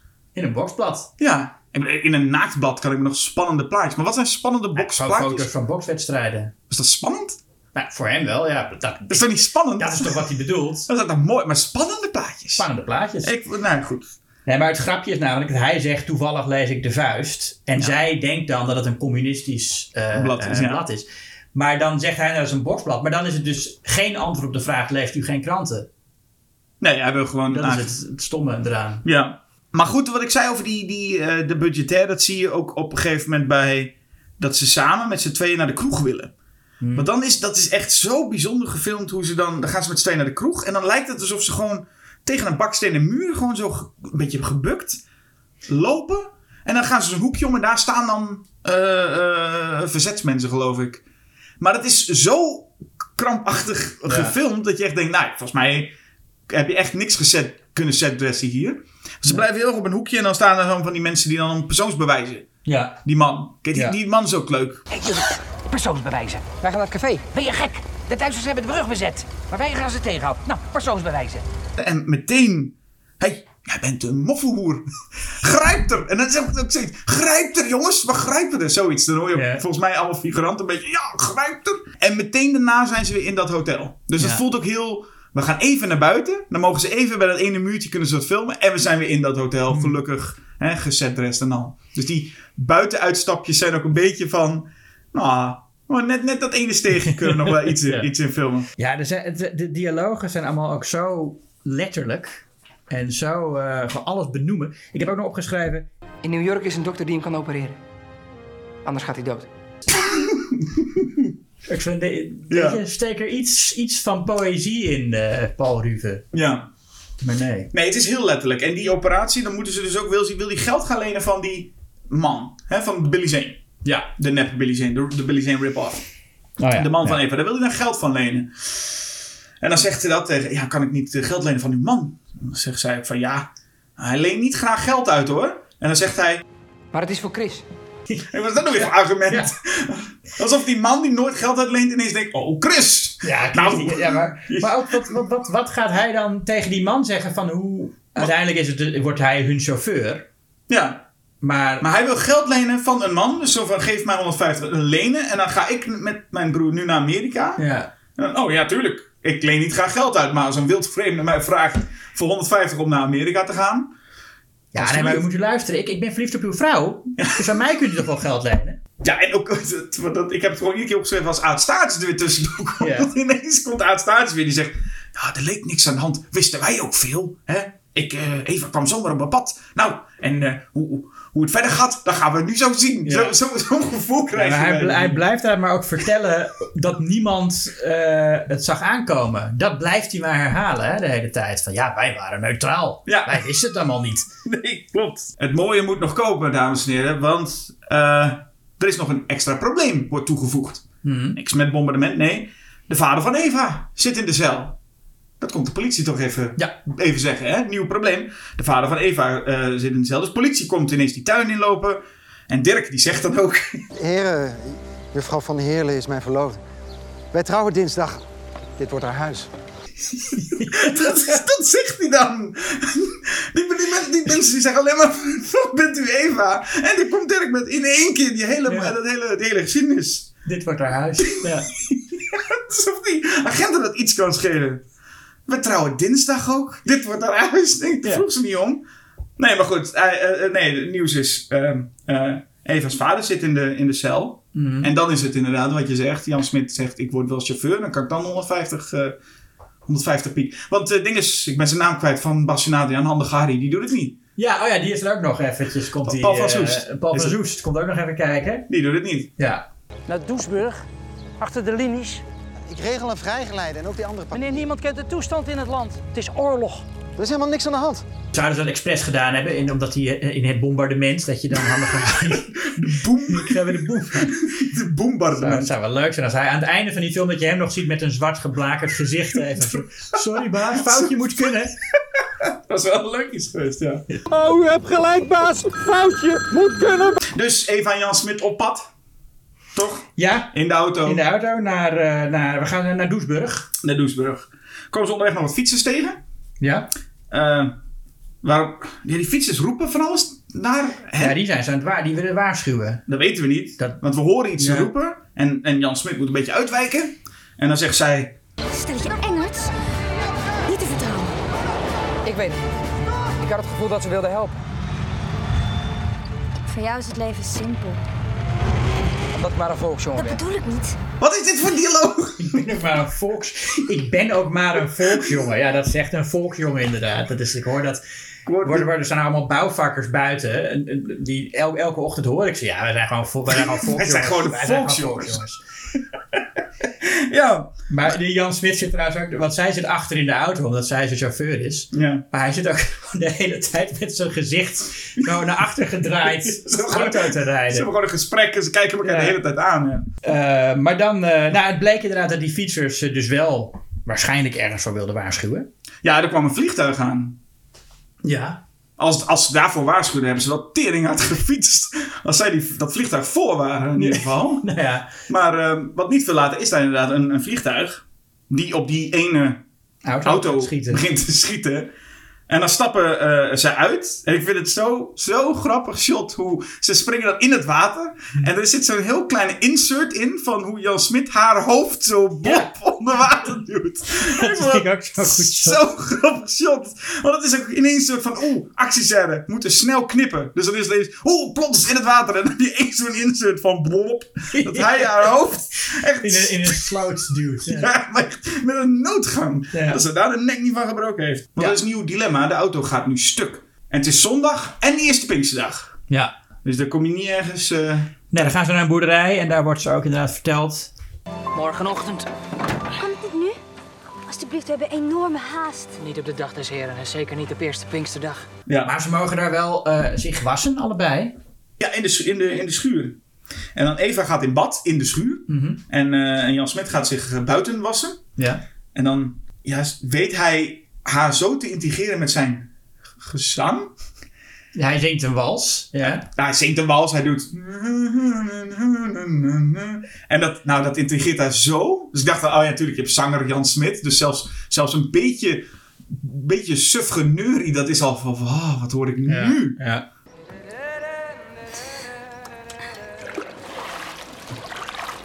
Nou, dan moet ze wel kijken, toch? Ja. En dan hoop je natuurlijk, eh, misschien ook wel de jonge kijkers, eh, een glimp van een eh, stukje extra Jan Smit op te vangen. Toch? Ja, een, een, een, glimp. Ja, zeker. Nou, een behoorlijke glimp. een behoorlijk lange glimp is het. Ja, het is een behoorlijk lange glimp. Maar het is natuurlijk ook, het is wel een beetje, als je zo'n, in zo'n eh, Tommy Wiseau wist het al in The Room. Als je een, echt een Oscar-rol, Mhm. dan moet je even, even met de blub bloot. Ja. Moet het even laten zien. Nou, maar dat, ik vind het oprecht, dat vind ik ook nog wel sympathiek aan deze film. Dat eh, allebei de sterren. Allebei de sterren, even- even even de kont van te zien. Ja. Bij, bij, bij Jan Smit gaat het echt ook heel lang door. Dat is het leuke eigenlijk. Je, je ziet hem eerst zit, zie je hem zo zeggen was en zie je hem van de achterkant. Ja. Maar dan hoort hij, want Eva is hem aan het begluren, maar dan valt zij. Ja. En dan hoort hij dat en dan gaat hij heel snel ze overal aantrekken. Ja, en dan, Maar dan zie je hem ook nog heel lang in zijn blote reet zo naar die, naar die stal. dan eh, moet hij in die over, en dan moet hij volgens mij eromheen helemaal, want dan komt bij de achteringang komt hij Ja. erdoor. En dan ligt ze ook nog steeds op de grond. Dus ook heel Ja. lang gewacht daar liggend, tot hij eindelijk, eindelijk binnen was. Je kan mooi zingen. Dank je. Van de radio. Het was een wals. En wat? Een wals. Je weet toch wel wat een wals is? Jan Smit heeft geen idee wat het is. Nee. De wals. Hij die, kent zingt, wel... die zingt gewoon na wat hij op de radio heeft gehoord. Ja, hij, nou, hij kent, nee, precies. En hij kent wel. eh, eh, hij, is, hij is wel heel erg bekend met muziek. Hij is bekend met dans. Hij is bekend met jazz. Mhm. Wals heeft hij echt nog nooit van gehoord. Totaal vreemd. ja. Dus dat gaan ze dan dansen. Ondertussen zit die Dirk met een paar andere mannen aan tafel. Dit is echt. De Titanic maakt het niet zo bond zelfs. Maar dan zitten ze aan tafel met z'n allen. Mannen met pakken. Ja. Een dikke sigaar in de Ja. mond. En dan zeiden ze, nou, ik heb niet eens dialoog opgeschreven, maar volgens mij is het allemaal een beetje geld, vrouwen. En, en, en, en Hitler, Hitler kunnen we wel vertrouwen, Ja, ja, precies. Ja, wij, zijn, wij zijn rijk, we kunnen dit uitbuiten. Ba, ba, ba, ba. Zij zorgt voor de kinderen en eh, met de zaken mag ze zich niet bemoeien. En dat ze jong is, is vast ook geen bezwaar. En ik denk, dat- is dit nou serieus? En dan laat ze ook op een gegeven moment laat hij dan een foto zien van, van zijn verloofde. Om nog even duidelijk te maken. Dit hè, ik ben niet een hele goede gast. Ik ben, ik- dit, is- dit is mijn vriendin. Maar je kunt mij niet echt vertrouwen. Dus het is allemaal, ah, wat een jong ding. Ba, ba, ba, ba. Alsof Paul Ruven Aad Jong dachten...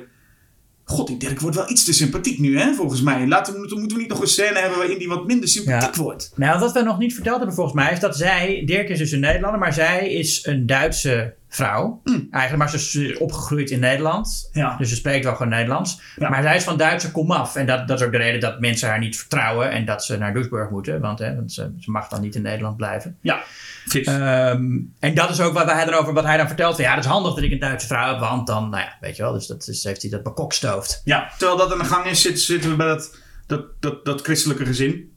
Ja, en dan zitten ze te bidden. Ja. En, maar opeens zijn ze daar ook weer weg. Dat, toen dacht ik, heb, is, heb ik hier iets gemist of zo? Nee, het is inderdaad zo'n bidscène waarbij eh, dat kleine meisje een, een, een, zo'n zo'n zo'n kusje blaast naar eh, eh, Eva. En dan ook naar Jan Smit of zo. Mhm. Verder maakt dat helemaal niet uit, want de volgende dag inderdaad doet de auto het weer en zijn ze weer onderweg. Ja, en dan denk ik van, hé, maar ze hebben geen... Nou ja, is dan, je ziet zeg maar, je afscheid nemen van die familie of wat Nee, het is gewoon gewoon- meteen weer op de weg. Ja, dat had, dat had niet gehoeven, want ze, nee, de, de auto is gewoon gefixt. Het is gewoon, Ja. Pinksteren is over. Wel, het zal tweede Pinksterdag geweest zijn, maar dan is het gewoon van, nou, repareer die auto. en, eh, en, en, en ze gaan er vandoor. En dan zit ze in de auto, verder aan het praten. Ja, maar dan noemen ze nog wel even dat, eh, dat, dat gebedje. Oh ja, het gebedje dat, wordt nog dat, even genoemd. dat Jan Smit heeft gekeken tijdens het bidden. Smillen. Ja. Ja, en dan krijg je een eh, soort, ja, wat is het? Een Hans Lieberg scènetje krijg je dan in de auto. Toch? Ja, ja. Een beetje ja. zo van, kent u, kent u deze nog? Ja, Du- du- du- du- godzijdank. du- du- du- du. Oh ja, ja, die ken ik nog. Oh, Kent u deze? Je noemt nou Hans Lieberg. Dat zou een mooi vervolg zijn op onze Ivonie-reeks. Dat ik hier al die Hans Lieberg shows... eh, De Hans Lieberg shows, ja. Maar dat is inderdaad een Hans Lieberg. eh, Ja, ken je. Ja. En dan moet, je moet, moet eh, Jan Smit eh, raden. Da-da-da-dam. Je moet raden wat ik zing. Oh, Beethoven. Goed. Ja. En dan doet hij...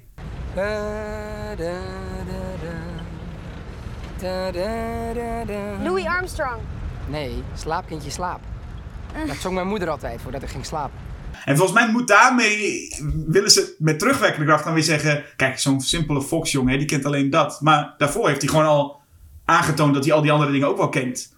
Het is ja, zeg nee, maar... ik, ik, nee, ik denk niet dat dat zo is. Ik denk dat ze willen laten zien eh, dat hij haar gewoon voor de gek kan houden. Ja, denk je? Ja. Het voelde voor mij heel erg als een, een, een... We zetten een, een... En dat doen ze maar heel sumier af en toe. Maar dat ze heel erg met Jan Smit willen neerzetten als simpele jongen? Simpele volksjongen. die kent dat- al die dingen, allemaal moeilijke dingen allemaal niet. Nee, die weet dat kent kent gewoon dus wel. Ja, hij, hij, herkent Mozart. Hij zit, er- hij, want hij, hij doet ook al eerst doet hij, eh, eh, Glenn Miller, terwijl zij nog in de klassieke muziek zit. Doet Ja, hij, precies. Hè, eh, iets, iets hedendaags. En dan eh, eh, doet hij in slaap een kinderliedje, terwijl zij nog in de jazz zit. Dus het, het is... Ik Dus denk, het maar dan is het bijna nog de film bijna genuanceerder dan je zou willen denken. Omdat je, ik, er zit dan heel weinig in dat ze echt elkaar niet kunnen vinden of zo. Dan zit er juist heel weinig in, Ja. opvallend genoeg. Nee, dat, heel, ik- van, dat zij heel erg laat zien... Oh, ik ben zo rijk, ik ken dit allemaal niet. En wat ik bedoel, oh, ik ben zo rijk. Maar in principe, zodra in die, in die schuur ze begint, ze stapt gewoon meteen die, die, die, die ton in. Om zich te wassen. Nee, er zit niet een... En dat zou je verwachten, toch? Dat, ze dan, dat er dan iets is met dat hij zegt... Ah, is gewoon normaal. Ik ben een volksjongen. Ik ben wel gewend om in de strot te staan. En dat zij dan... Eeuw. Maar dat zit Ja. er helemaal niet in. Zij is gewoon overal wel oké mee. Hij is ook overal wel oké Ja. mee. Zij zijn gewoon twee mensen. In plaats van dat, Nou ja. echt, dat, dat rijk-arm echt heel erg tussen hen ook speelt. En dat is natuurlijk bij Titanic. Hè, eh, de een leert de ander spugen. En, Ja, de, een, en de precies, ander ja. leert de, de ander met bestek eten. En dat is dan heel duidelijk. En ik had verwacht dat dat hierin ook veel meer maar, zou dat, dat, zitten. maar dat is hier ook wel zo, want zij, is, zij, is van, zij denkt dat zij gecultiveerder is omdat ze al die klassieke muziek kent. Maar hij, de grap is dan juist dat hij dat dus ook kent, maar ook zijn voorkeur gaat uit naar jazz en dingen die, nou, die, die volksjongens toen luisterden. Hmm. Eh, dus ik denk dat, dat vind ik op zich wel, ik, vind het wel een aardige scène. Wat ook tot dusver nog vrij weinig aan bod komt, is dat hij dus een bokser is. Ja, dat krijgen we nu. Dat dachten ze halverwege ook ineens van, ja, ze is wel een bokser. is, eh, En, en, dan, en dan komen ze in het bos. En in het bos, daar zijn de Duitsers. En die staan daar en ze mogen niet verder. Ja. Oké, en dan is er dus het, ten eerste het, het idiote idee van Jan Smit om te zeggen... Als ik nou met een van die lui box, dan laat ze ons vast wel door. Kijk, dat is al een compleet bespottelijke gedachte, toch? Ja. Je mag er niet door van de Duitsers. Een heel leger staat daar en jij zegt... Ik denk als ik een van die lui versla met boksen, mag ik vast wel door. Dat is al een van de potgerukte gedachte. En een nog veel ergere gedachte is dat het inderdaad ook zo is. Dat de Duitsers ook zoiets hebben van... Nou, goed, een goed idee. We hebben totaal niet druk. Maar zij denken eerst nog dat het makkelijk gaat zijn. En want hun, want hun Duitser is, is een reus die boven Jan Smit uittorent. En Jan Smit denkt, die heeft die naam. Ja, ze, ze er iemand Schloss. bij. Ja, ze noemden er iemand bij. En dat is dan een, een, een, een- een dun gastje. Zo'n standaard grap volgens mij die wel Ja, vaak maar Jan. Jan Smit kent de, hij herkent Hij kent de naam naam. Schloss. Ja, dus hij, want hij weet dat Schloss is een bokser in Duitsland. En oh, dat is een scharminkel. Als ik van die Schloss win, dan kunnen we door naar Doesburg. Je wilt tegen hem boksen? Nu? Dat scharminkel? Eén hand achter mijn rug. nee, want dat komt door het gastje wat erbij komt. Er komt zo'n gastje Oh. bij die dan een verstand heeft van boksen. Dus die begint erover te vertellen van... Eh, en, en volgens mij denkt Jan Smit... Oh, die gast, die kan ik wel aan. En dan Oh, komt de echte. ja. Dacht ik. Of het is inderdaad dat hij gewoon verzonnen heeft. Maar waarom zou je verzinnen dat een, een Nee, hele goede nou, bokser nee, omdat hij, nou, hij, hij weet, voor wat ik begreep, hij, eh, eh, hij kent die Schloss. Die heeft hij wel eens gezien. Ja. Op een foto in, van, in, de, in de vuist, in spannende plaatjes. heeft hij, omdat Schloss de nummer 5 van Duitsland is, weet ik veel. dus dan, en dan zegt hij ook, aber ich bin besser. Hij denkt dat hij zelf beter is dan die Duitser die hij in, in, dat, in, in, dat- in het blaadje heeft Maar ik dacht dat hij echt refereerde naar dat het ook maar een klein mannetje is. Dat, daar, En ik dacht dat dat- dat... daar gaan we, dat, dat zou ook kunnen. Zou Ik- kunnen, maar in ieder geval dat- sterven op deze heuvel. Nee, maar volgens mij is het in ieder geval... De grap is in ieder geval... Nou, het zal wel een klein mannetje zijn. En ineens wie staat er Ja. achterin? Een hele grote man. Ja. En... eh, nou ja, dat is dus een kwestie van... Nou, boks maar tegen hem. En dan is het dus zo... Het is een meertrapsding. Dus in, in principe... Het is al van het bespottelijk idee van Jan Smit. De Duitsers zijn er ook nog akkoord. En dan is het zo... Hij kan niet winnen. Want deze Duitser is heel goed. Hè? Deze box is heel goed. Ja, een kop groter. Ja, dus hoe win je dan? En dan is het... Denk aan de wals. Ja. En dan denkt Jan Smit... Ik heb net een wals geleerd. Wacht, ik ga, ik ga eens een beetje met mijn voeten bewegen. Ja, maar Eva die, die, roept, die roept dat naar hem. Want in de eerste ronde wordt hij nog neergeslagen. Ja. Maar dan zegt zij tegen hem... Maak hem gek. Ga dansen. Het is wel een bokswedstrijd, hè? Wegdansen. Zodat hij achter je aankomen. En dan kan hij niet tegen. wordt hij kwaad en dan... Bam! En, en, en dan kun je hem slaan. En ook dat werkt. Want het is dus die, hij gaat Ja, daar dus dat is echt- een soort van walsen. Oftewel, ik bedoel, je kan zeggen hij gaat walsen of dansen. Maar in principe wat hij gaat doen is een beetje voetenwerk. Nou, dan weet een fatsoenlijke bokser natuurlijk, die denkt... En die, zie- je ziet die man ook kijken, hè? Met, wat doet deze man nu? Hij beweegt met zijn voeten. Ik, ik, ik ben helemaal in de war. En dan wordt hij dus neergeslagen. Het hilarische hoogtepunt van deze film voor mij is wel dat eh, eh, Eva die staat dan ja, aan, aan de kant tussen de, tussen de nazi's. eh, voor de nazi's langs danst zij. En doet ze na na na na. En dan hoor je die Jan Smit zo 1, 2, 3, 1, 2, 3. En dan op een gegeven moment draait hij een rondje. Draait hij in een rondje. En dan zie je die, die Duitser die doet zo, ze gooit zijn handen er zo. Wat is dit? Hij draait een rondje. Nou, dat heb ik nog nooit gezien. En dan op een gegeven moment zie je ook zo'n close-up van Jan Smit dat hij een kusje geeft. Zo in de, in de lucht, weet je wel. Dat hij die Duits een beetje gesplaagd heeft. Nou, godverdomme. Dit is, wat, wat is dit voor Bunny-achtige... Dit kan toch niet? Ja. En dan wordt hij inderdaad... eh, hij, is- en op een gegeven moment doet hij ook...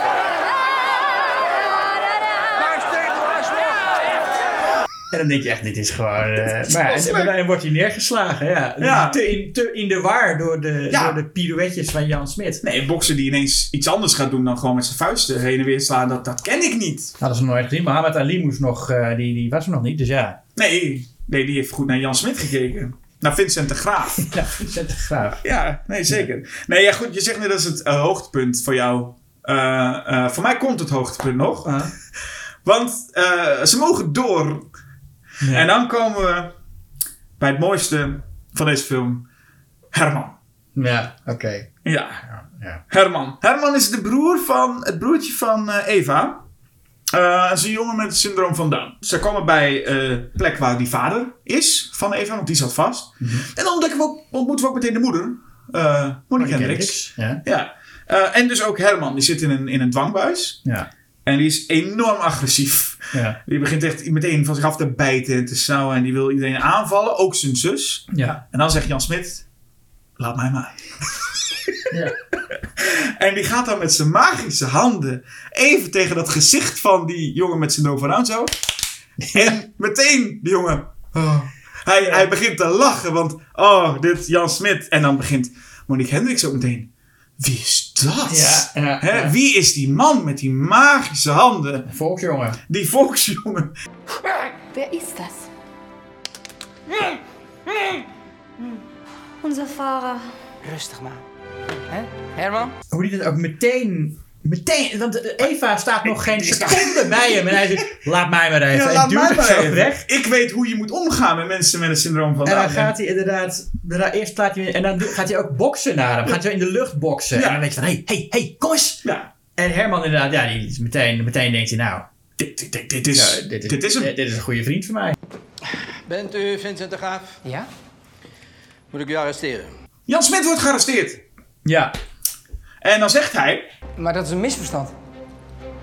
Ik ben maar een eenvoudige bakkersknecht. En ik boks een beetje in mijn vrije tijd, maar meneer, dit klopt niet. Ik doe helemaal niet aan politiek. Dat is alleen voor de hoge heren in Den Haag. En dit is niet eens door mij op een of andere manier nog aan elkaar geplakt. Dit is zijn zegt, volledige ja. Ja. monoloogje als hij wordt gearresteerd. Ja. Wat, wat ik ook leuk vind is, het wordt natuurlijk geïntroduceerd als de vader van Eva zit in de, in de, in de bak. Daar moeten ze naartoe. En die hele vader zegt, heeft volgens mij daarna zegt geen woord. Nee. Die hele vader is ook helemaal een non-figuur. Ja. Het gaat dan om de moeder en broer Herman. En die moeder die, die, die, ja, die mag Jan Smit niet zo of zo. Want die zegt ook, ja, Jan Smit die, die, die bemoeit zich er een beetje mee. Maar nu heeft hij dus niet alleen maar Eva, maar iedereen op de achterbank zitten. En dan zegt eh, de moeder ook van, eh, een chauffeur die moet alleen maar rijden. Een chauffeur heeft geen voornaam. Ja, nee, goed, maar dat is omdat het zo'n volksjongen is. Ja, Dat, dus dan, ze dat- wil niet dat de chauffeur, die mag nou niks van te weten, die moet gewoon alleen maar rijden. En echt hey, twee seconden later vraagt ze, wat wilt u eigenlijk bereiken in het leven? Er heißt Vincent, und die? Ein Fahrer hat keinen Vornamen, Eva. Was wollen Sie erreichen im Leben? Ja, maar daarna moet ze, eh, moet ze naar Utrecht toe. Naar oma Mien, die wel even horen. Ja, ja oma Mien. Eh, ja, en, eh, en opa Joost Prinsen natuurlijk. Opa Joost Prinsen. Is geen Rotterdammer, toch? Nee. Nee, die wonen allebei in Utrecht. Ja, precies. Dus Ja. echt de echte Utrecht. eh, Ja. ja. Ja, ik, de- ik denk ook... ehm, waarom gaat ze naar Utrecht? Ik denk, mis- misschien is het ook omdat ze dan niet, niet lang in Rotterdam konden blijven. Dat ze dan... Ik bedoel, voor de film. Dat ze qua locaties, dat ze dan, dat, ze dan eh, meer in Utrecht konden. Waarom ze dan naar Utrecht zouden moeten gaan. Ja. Ja, want ook daarin zou je bijna denken ehm, van... Stel nou, Jan Smit, hè, simpele volksjongen, opgegroeid in een of ander, weet ik veel, heikneuter dorpje of zo. Kan, dat kan. En dan moeten ze naar opa en oma die ergens op zo'n afgelegen boerderij wonen of zo. Maar nu gaan ze midden in de binnenstad van Utrecht. Ja. Wat visueel ook geen enkel verschil bijna heeft met Rotterdam. Dus er is ook Nou geen... ja, ze lopen, op een gegeven moment lopen ze langs de gracht. En in Utrecht heb je die terrasjes eh, naast de gracht waar Dick Maas eh, gebruik van maakte. Nee, maar dat, dat herken je meteen als Utrecht. Nee, nee sure, dat kun je... Nee, maar dat, dan denk ik van waarom zijn, waarom zijn ze in Utrecht? En ik, ik, ik vermoed dat dat dus ook is omdat ze niet alles in Rotterdam konden Nee, oké. eh, doen. Sure, maar ik kan me gewoon voor, ook daarin weer voorstellen van... Had dan ge- gezegd, oké, Jan Smit komt van een hele andere plek. Dat al die rijke mensen ook zoiets hebben van... Waar zijn we nu beland? In Oh, wat ja, voor ja. gehucht. Met, Maar die, want dat oma Mien, dat moet wel echt een heel ander type zijn... Ja. dan al die types die, die, wij, die zij kennen. Maar het, het, het blendt allemaal in één soort van wereld. Nou, dat vindt die oma Mien is wel... eh, dat, moet, dat is wel een beetje een, een, een volkstype. Olga Zuiderhoek. Het, is- het is een beetje een volkstype, maar ik vind het niet... haar. En zij woont met, nou ja, met, oh, met die opa die volgens mij geen naam krijgt. Dat is Joost Prinsen. Ja. En die zegt, eh, die is dement. En die zegt, we moeten, de, we moeten naar de tram, anders missen we de tram. Is zijn catchphrase. Ja. We moeten naar de tram, anders missen we de tram. Let maar niet op hem. Hij wordt zo dement als een deur. En ik denk, oh, waarom, eh, waarom zit dat erin of zo? Waarom, Ja. waarom, die dement, waarom, die, waarom dat thema ook nog even aanstippen? Ja, geen idee. Nou ja, maakt het niet uit. Dus denk ik is een detail. Maar nee, die oma, maar Olga Zuiderhoek, die, die vind ik ook niet goed in deze film trouwens. Hoe zij eh, Nee, nee, dat, dat zo'n volkstype speelt. De nazi's willen alle zwakzinnigen gaan uitroeien. En Herman is van Lotje. Hij is mongool. Ach, dat zijn zulke schatjes. Daar kan je een bult mee lachen. Maar dat is ook heel veel Nederlandse acteurs die hebben moeite met accenten van, van met volksaccenten. Ja. Je ziet ook een paar van die figuranten in deze film die dan een Rotterdams accent, weet je wel. Dat, de meeste mensen hebben geen Rotterdams accent. De, de- van, ja, de hoofdkast is ook, moet ook niet Rotterdams zijn. Nee. Eh, eh, maar af en toe komt er zo'n figurant die zegt... Ah, die rotmoffen kennen de tering krijgen. ja, ja. Ja. Eh, toen Jan Smit gecast was, dat zei hij... Ah, maar Jan Smit is geen Rotterdammer. En Aten de Jongs Verweer was dan ook... Ja, maar hij speelt ook geen Rotterdammer. En dat is dan het punt. Hij speelt dus iemand uit Utrecht. Ja. Wat ik nog steeds... Ik, nou, nog steeds, ik vind het nog steeds raar. Uit Volendam. Had, Dat had hij kunnen komen. had hij... Nou, had prima Maar je hoort soms wel echt die Volendamse tongval van hem. Hè? Ja, dat zit er wel een eh, beetje in, ja. Als, als, vooral als hij dan in die... Het is een eindje terug, dan zit hij... Daam, hooggeëerd publiek. De sterkste man van de wereld. Tilt een olifant op. De sterkste man ter wereld. Tilt een olifant op. Ja. Hoe die dat... Oh, dat, dat, daar hoor je toch wel een beetje die, eh, die eh, Rotterdam... Die Volendammer, jezus. Je gaat je met, door met je elkaar dammen in de war Ja. nu, hè? Ja. Ik vond het leuk dat ze dan in, in, in Utrecht zijn. En dat ze dan gekozen is om het dialoogje tussen de twee. Waarin ze met elkaar gaan praten over ook wat er tussen hen gebeurt. Een beetje, het wordt wat dramatischer. Hmm. En dat ze toen gekozen hebben. Oh, het lijkt me wel mooi als we, als we zo helemaal lange, lange one-taker langs, door de, langs de grachten doen. Hmm. En dan zeg je echt in, na twee, drie seconden moeten ze die regel al breken door een soort van heel slecht te knippen. Midden zit Ja. echt zo'n jump cut in. En daarna twee keer zie je hoe de cameraman zeg maar echt een beetje opzij zwiept. Omdat er dan een boom aankomt. Ja. Dus je ziet twee keer hoe die camera echt door langs. Je ziet gewoon iemand ach, anders die erachter loopt. Die echt, oh cameraman opzij. En dan moet hij zo Ja. langs die boom. Wat heel erg afleidt voor mij voor, om een dialoogstukje. Maar goed, dan gaan ze uiteindelijk... Dan dan lopen ze daar en dan is er een, eh, een, een cafeetje. Ah ja, aan de overkant van de Aan gracht. de overkant van de gracht. En wat ze daar horen is... eh eh Wauw, dansen! Laatste dag van de vrijheid! En dan is het... eh, dan zegt eh, Jan Smit zegt dan geloof ik... Jazz! En dan zegt Eva... Dat is verboden door de nazi's. Kom Herman! Jazz! Ja, dat is verboden door de nazi's. Nou, dan is dit je kans. En ondertussen rennen ze naar die club toe. Ja. Oh, het is nee, heel mooi. En ja, en hier, hier gaan ze dansen dan. Dat is de dansscène uit Titanic, toch hè? Zij had dan Ja. hem Ja. de wals geleerd, maar hier laat hij haar even zien hoe je moet dansen. Ja. ja. Maar hier komen we wel bij het punt van eh, het, het, het grote dramastuk van Jan Smit. Hè? Ja. Weliswaar met romantische muziek, maar ik, ik merk dat hij praat over een ongeluk. Hij rookt in bed. Ja. Ehm, is in slaap gevallen. En zijn broer heeft hem eerst gered. Ja. En zijn moeder is daarbij omgekomen. Iedereen die dit verhaal hoort, denkt... Die vent is een moordenaar. En op een gegeven moment zegt hij ook, zijn motivatie ook waarom hij zo van Eva houdt, is dat hij zegt: Zij ziet mij als Vincent, niet als brandstichter. Ja. Dat zegt hij. Ik weet niet of dat zo is. Misschien is dat ook iets wat in zijn hoofd zit. Maar eh, ik, ik vind het ook een te klein.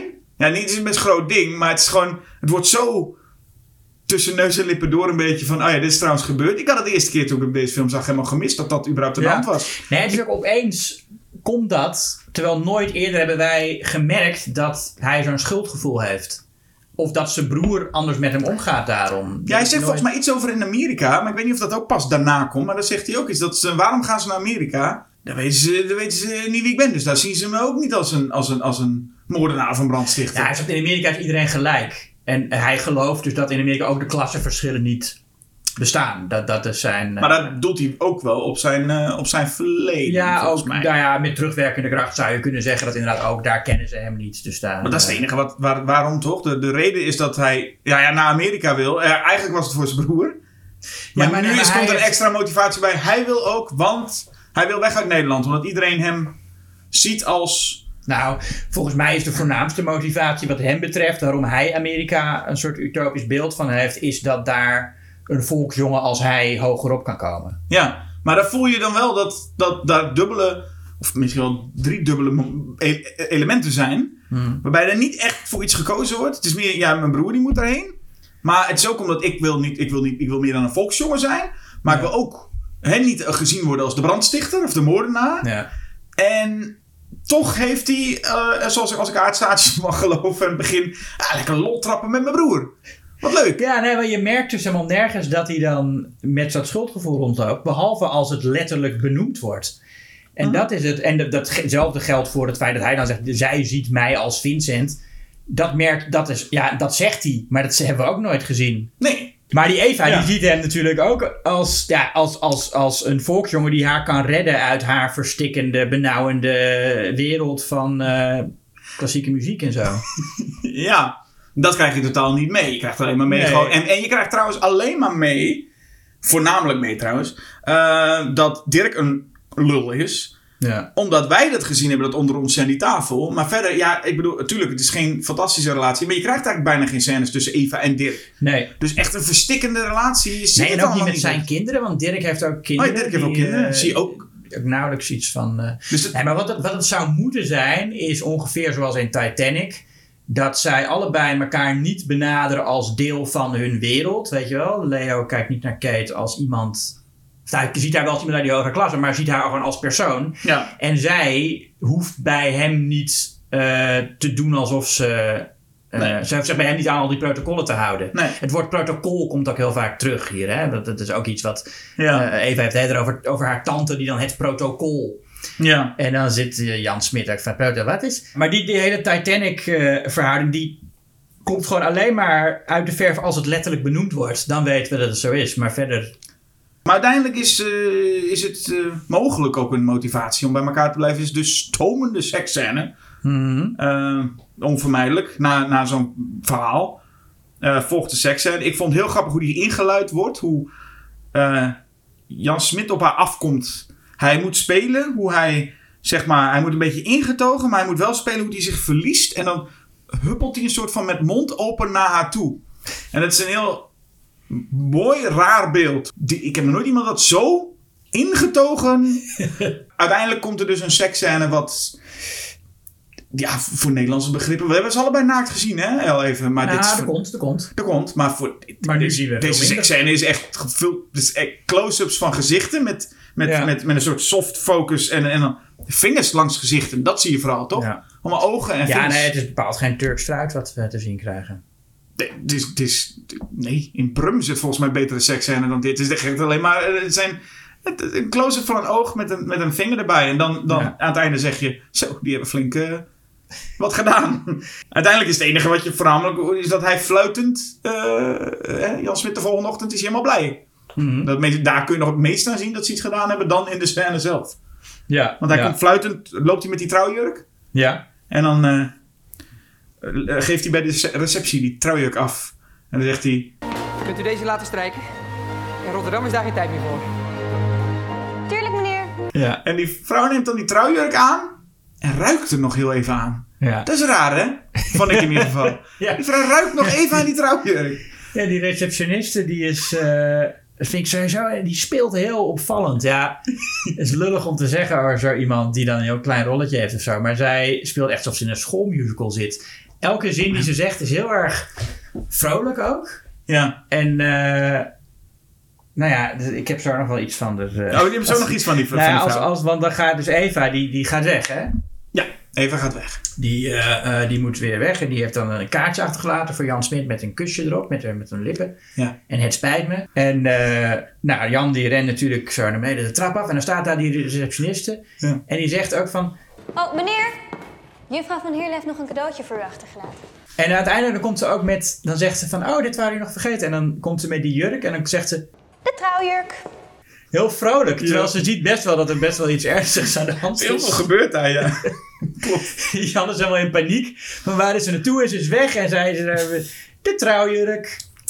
Ja. En dan ehm, hoor je opeens uit een hoek van de kamer...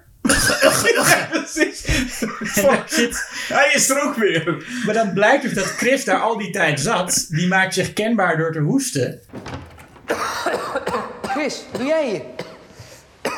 Ja. Maar Jan Smit had hem al lang moeten zien. Maar, die, maar omdat wij hem niet zien... Ziet Jan Smit hem ook hem ook niet. En hoort Nee. opeens gehoest. En is Chris, wat doe jij hier? En het punt is, dan, dan, dan, dan zijn we meer dan een uur verder. Jan Smit die zegt, oh, we moeten nu met de trouwjurk naar Rotterdam. Dus het hele drama is dat. Hè, de- met de trouwjurk naar Rotterdam, want zij gaat trouwen met Dirk. Jan Smit is verliefd op de broer erbij. Komen ze nog wel naar Amerika?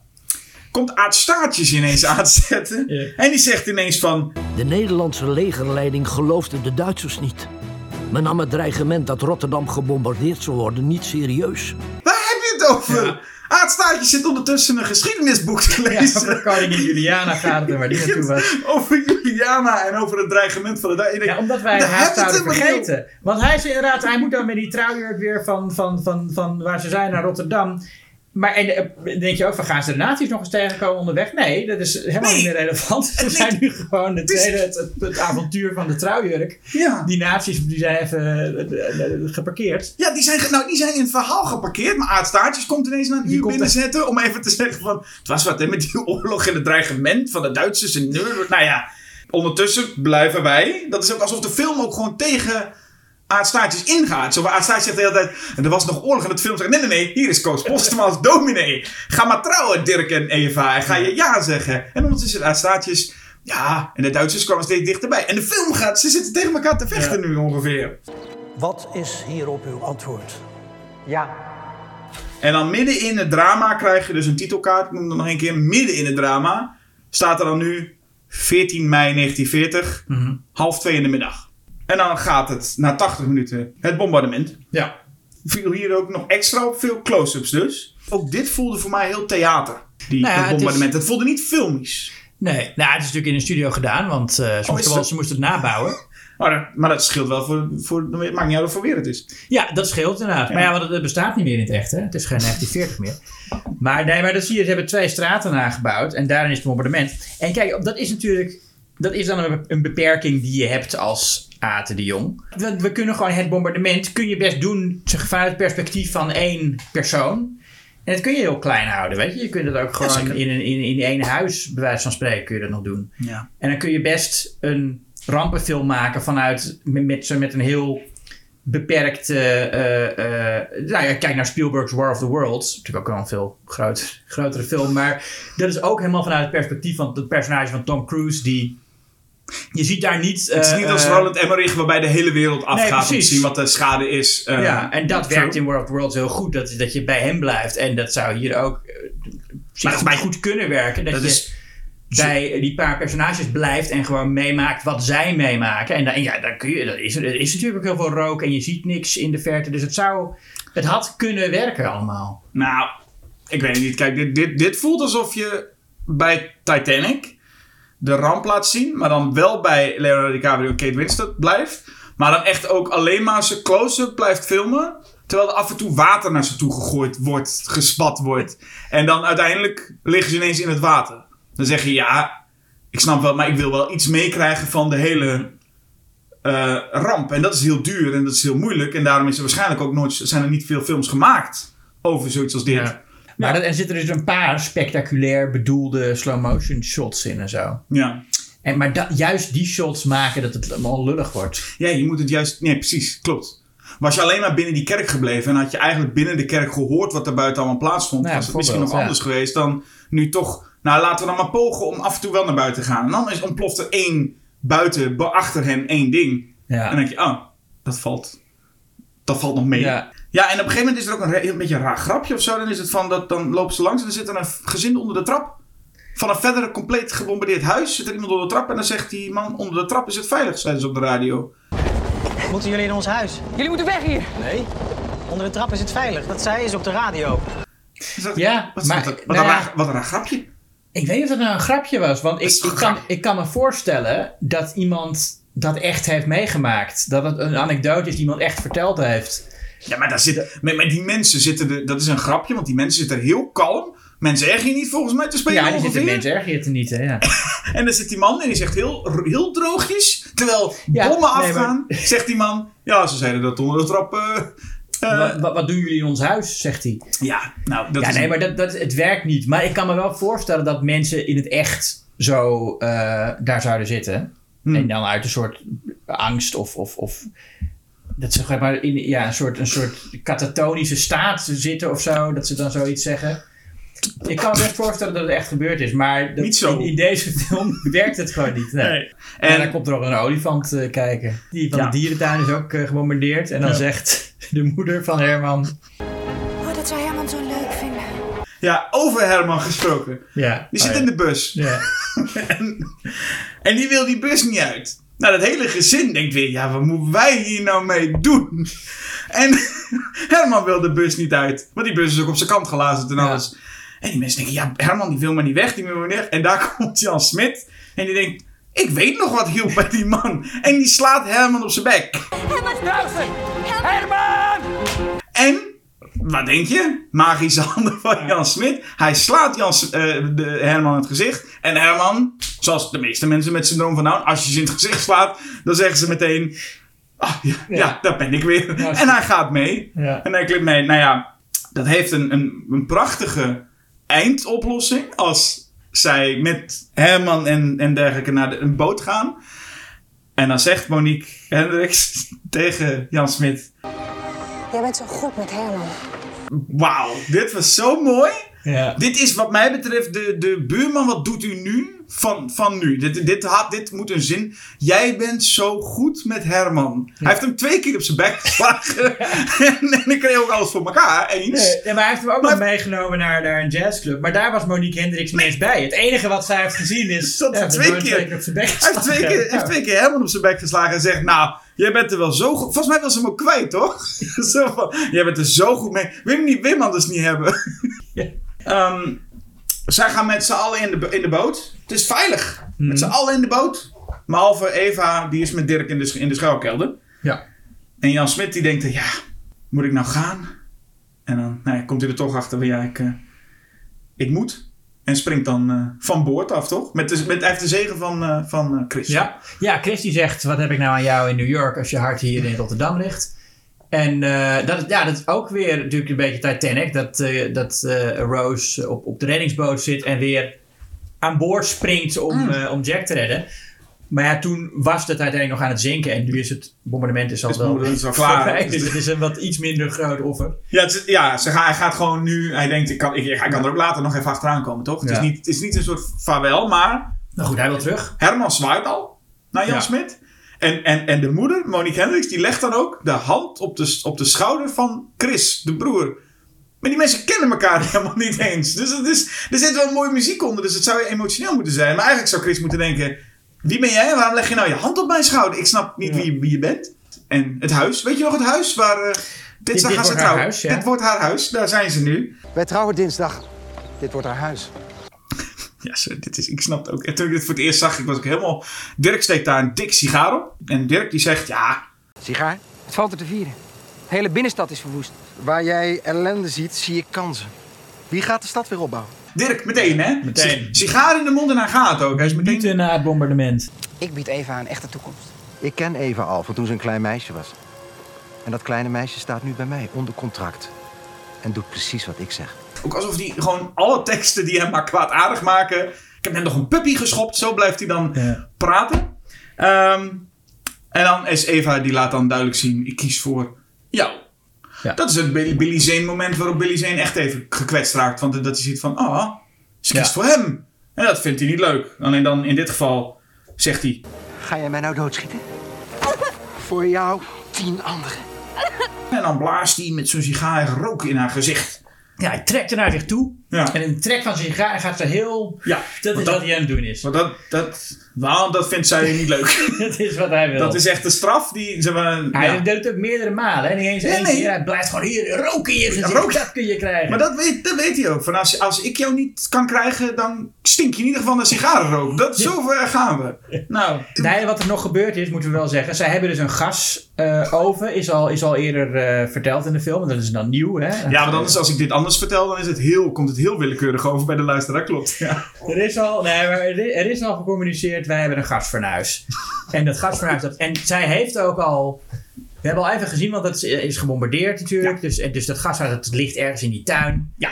En zij heeft aan die knoppen zitten draaien. Oh, met nog een bom. Is, die heeft er daar niks mee te maken. Maar daar, er is ook een bom niet afgegaan. En die zit ook in die tuin. Ja, ook dat nog, ja. Maar er gebeurt helemaal niks mee. Dat is trouwens niet, maar het is toch? Ja, nee, maar het is het, het gasfornuis. Het gasfornuis, Ja. dat, daar, daar komt gas uit. Daar komt gas, nee, want zij heeft die knop opengedraaid. Ja. Om te, om, om te kijken of hij het nog doet of zo. Maar dan... Denk het. Nou ja, in elk geval, die staat dus aan. Ja. En dan, ja. Ja, dan, dan ja. gebeurt het. Nou, dat is ook... Dat is ja, dit is... Ik denk dat dat het hilarische hoogtepunt van de film is. Dit is, Is wel het echt het, grappigste wat er ooit gebeurd is. Ik, ik, heb, ik heb... Ik kon het niet geloven de eerste Ja. keer dat ik dit zag. Ja. Zij slaat een sigaar uit de handen van eh, Dirk. De sigaar komt tegen het fornuis. Een ontploffing volgt. Zij vliegen weg terwijl je hoort... Nee!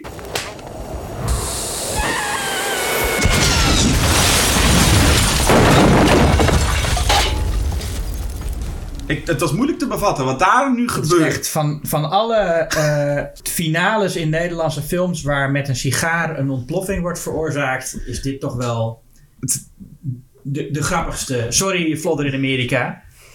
Nee, deze is grappiger. Absoluut. Ja. Nee, deze is zeker grappiger. Maar oh, mijn god. Ja, er is nog zo'n shot van die twee kinderen die nog gauw die ga- schuilkelder in, in, Ja, oh, die duiken nog snel, dan weten we, die hebben het er wel nog Ja, overleefd. ze, ze, moest nog even gauw. Ja, die Ja. twee kinderen waren er ook nog. En dan ligt Dirk op de grond, na, de, na, die, na die ontploffing dan. Nou, ligt en Dirk, op de Dirk, grond. Dirk bloedt uit zijn oor, dat Ja. betekent dat hij dood is. Er ligt een, een kastdeurtje, ligt op zijn rug. Ja. Nee, dat, dat overleeft natuurlijk niemand. En, dan, eh, ja, en, en Eva is ook gewond.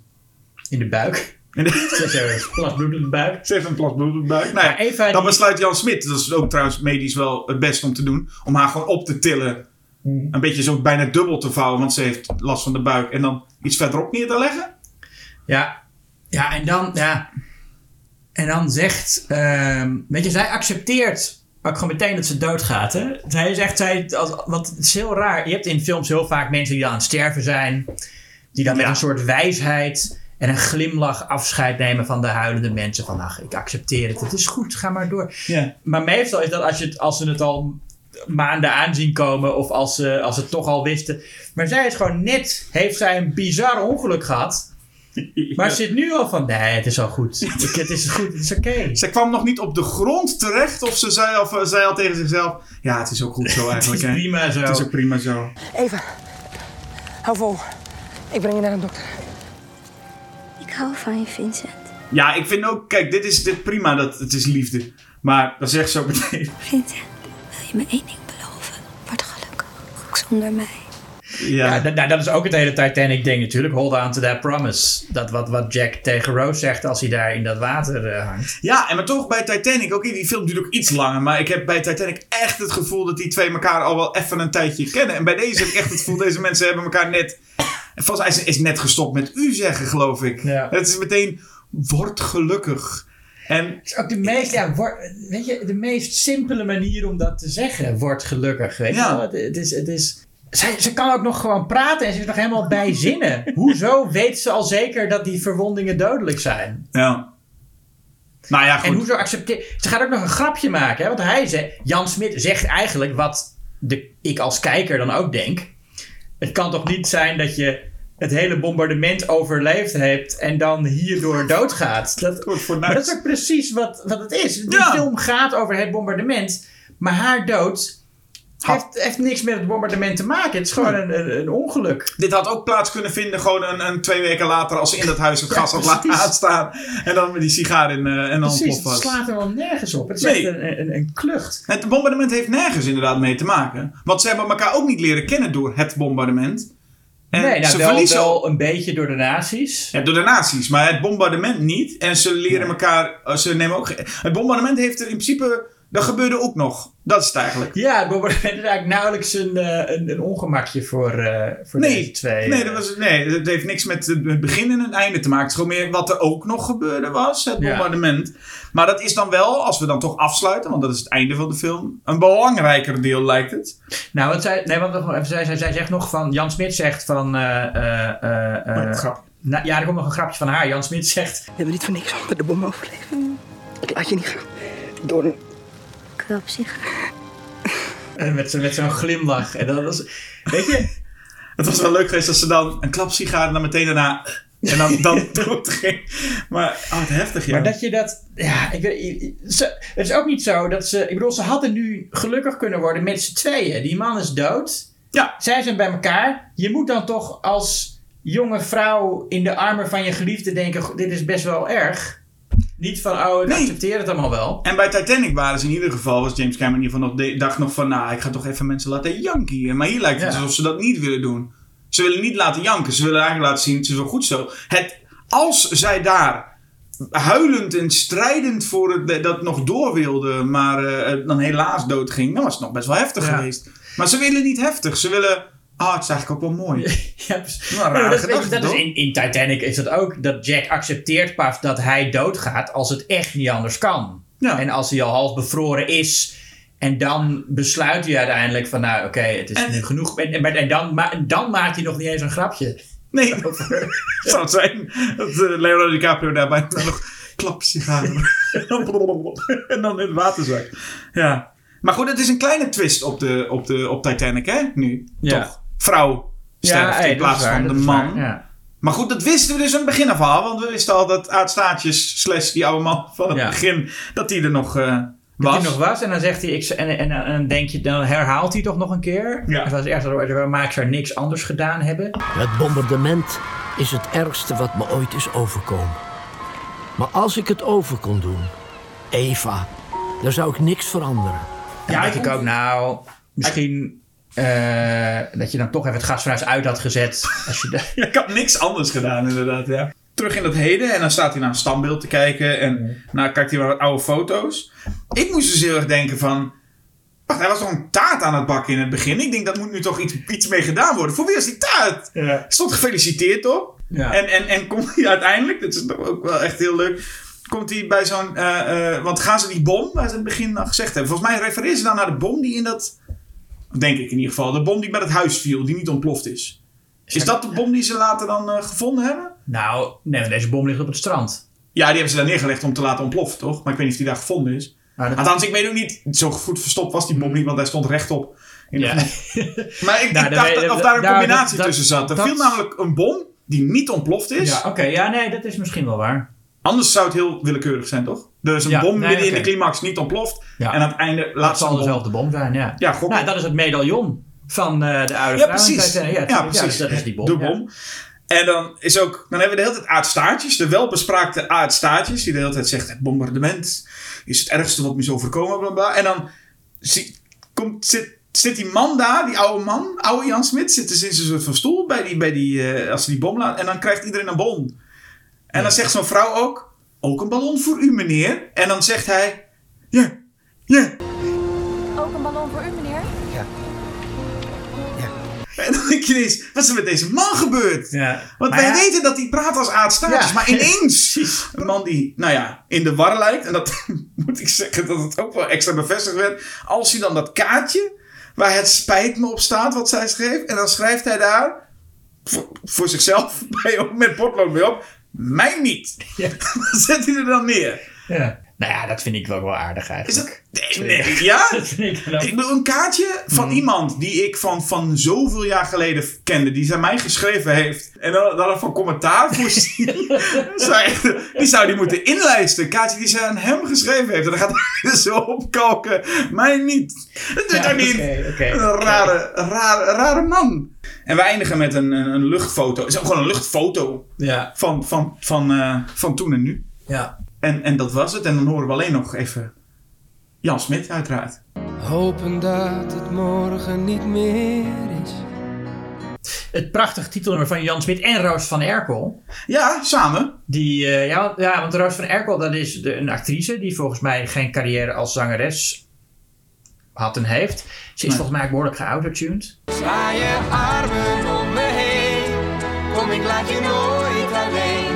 In, in dat liedje. Want ze vonden dan toch dat die twee samen een liedje moesten zingen. Maar ja, zij Ja. is gewoon van de toneelschool. Ehm, maar dat, en dat, ja, het is gewoon een Jan Smit nummer. Maar dat, het, het, eh, in, het, in het refrein, dat is het enige wat me daarin opviel, is eh, ehm, de tekst. Ik zou alles opgeven voor een leven. Dat hij het woord opgeven eh, consequent verkeerd beklemtoont in dat refrein. Ik zou alles opgeven. Daar eindigen we mee. Daar eindigen we mee met alles opgeven. En nou ja, bij de, het stukje waar ik al eerder naar refereerde, de, de Wereld Draait Door, oh, met Jan Smit, werd, kreeg hij ook een, eh, een gouden plaat of iets dergelijks voor dat Oh, nummer dat in heeft hij nog wel gehad. Oké. Ja, dus het nummer is in ieder geval goed eh, beluisterd. De film aan zich heeft het niet heel goed gedaan. Nou ja, en het is natuurlijk, ja, het is een, het is een gevoelig onderwerp. Maar, eh, en, maar ja, het is, het is gewoon geen goede film, Jasper. Nee? Eh, nee, maar het is zo. Ja. Nee, maar het is wel, het is wel heel goed. Want het is... Ja, nee, het is ik zei, nee, je moet hem wel gaan zien. Het is dat betreft jammer dat er niet meer mensen naartoe zijn gegaan. de Herman-scènes, dat einde met, die, met dat fornuis, dat is... Het gaat niet alleen maar omdat je kan zeggen, nou, een beetje slechte film, Jan Smit acteert houterig of de dialogen zijn. Het gaat om, er zitten gewoon scènes in waarvan je denkt, dit zijn keuzes. En de makers, hoeveel ze uiteindelijk ook gaan zeggen, de makers waren 100% serieus. En dat ze hiermee een gevoelige film maakten over een zwaar onderwerp. En nee, dat is wat het inderdaad ook zo, zo grappig maakt. Dat het zo ongepast is Zo'n belachelijke film over dit onderwerp. Ja. Over een van de ergste dingen die ooit in Nederland gebeurd zijn. En, en dat je dan met Jan Smit die tegen een, een nazi gaat boksen.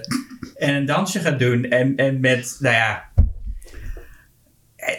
ja alles, het is gewoon alles, alles komt perfect samen om het mis te laten gaan. Ja, het is wel op alle vlakken echt heel goed, niet goed gedaan. Ja, En dat is het, is echt, het is de perfecte. eh, ehm, een, grote, een grote publieksfilm die, spec, die echt prestigieus moet zijn ook. Ja. En, met, en, en, en over, een, over een heel belangrijk onderwerp waar je respectvol om mee moet gaan. En dan is dit, is dit het, het de gedachte van Tommy Wiseau die een Oscar-film wilde maken, vind ik ook niet heel gek. Met hier zie je echt makers die niet heel goed weten wat ze doen, heb ik het idee. Nee. En toch heel duidelijk een doel hebben. We willen Titanic maken. Want bij heel veel van hun keuzes zijn ook slecht omdat ze gewoon zo generiek zijn. En zo duidelijk volgens het boekje of volgens wat je dan op de filmacademie geleerd hebt. Protocol. ja, precies. Ja. Altijd maar de protocol. Protocol wat? Eh, maar ja, ook heel smakeloos. Een smakeloze film is het. Smakeloze film. Maar wel heel smakelijk. Ja. Smakelijk, smakeloos. Ontzettend geestig. 150 gulden? Hoe krijgen we dat in godsnaam bij elkaar? Rustig, Chris. Ja, maar 150 gulden, dan komen we toch nooit naar Londen? Ja. Hoe komen we in? Tot zover. Ja. Onze eh, honderdste, Julius. Jongen, jongen, jongen, jongen. Ja. Bedankt voor 100 afleveringen luisteren. Ja. Of, of 10 of 8 of 2. Maar je maar geluisterd hebt, ja, wie weet. Welke je maar geluisterd hebt. En eh, nou ja, wij gaan ons opmaken voor een volgende. We hebben allebei nog geen idee welke dat wordt, hè? Oh ja, nee, we moeten nog een volgende aflevering. eh, Ja, we hebben maar tot de honderdste gepland. Daarna moeten we weer eh, naar de tekentafel. Jeetje. Zien we nog wel. Voor nu zou ik zeggen, bedankt Julius voor het eh, praten. Jij ook bedankt voor het praten. Ja. En, en het giechelen misschien een beetje? Ik heb nog niet zo heel veel gehoord hoor. Ik, ik heb een paar keer gedacht, ik zit nou te giechelen. Ik dacht een paar keer, ik, ik hoor mezelf veel te graag praten hier. ja, nou ja, gaan we wat aan doen. Yes. Eh, bedankt en tot de volgende keer. Tot volgende keer. Sla je armen om me heen. Hou me nou maar stevig vast. Ik zou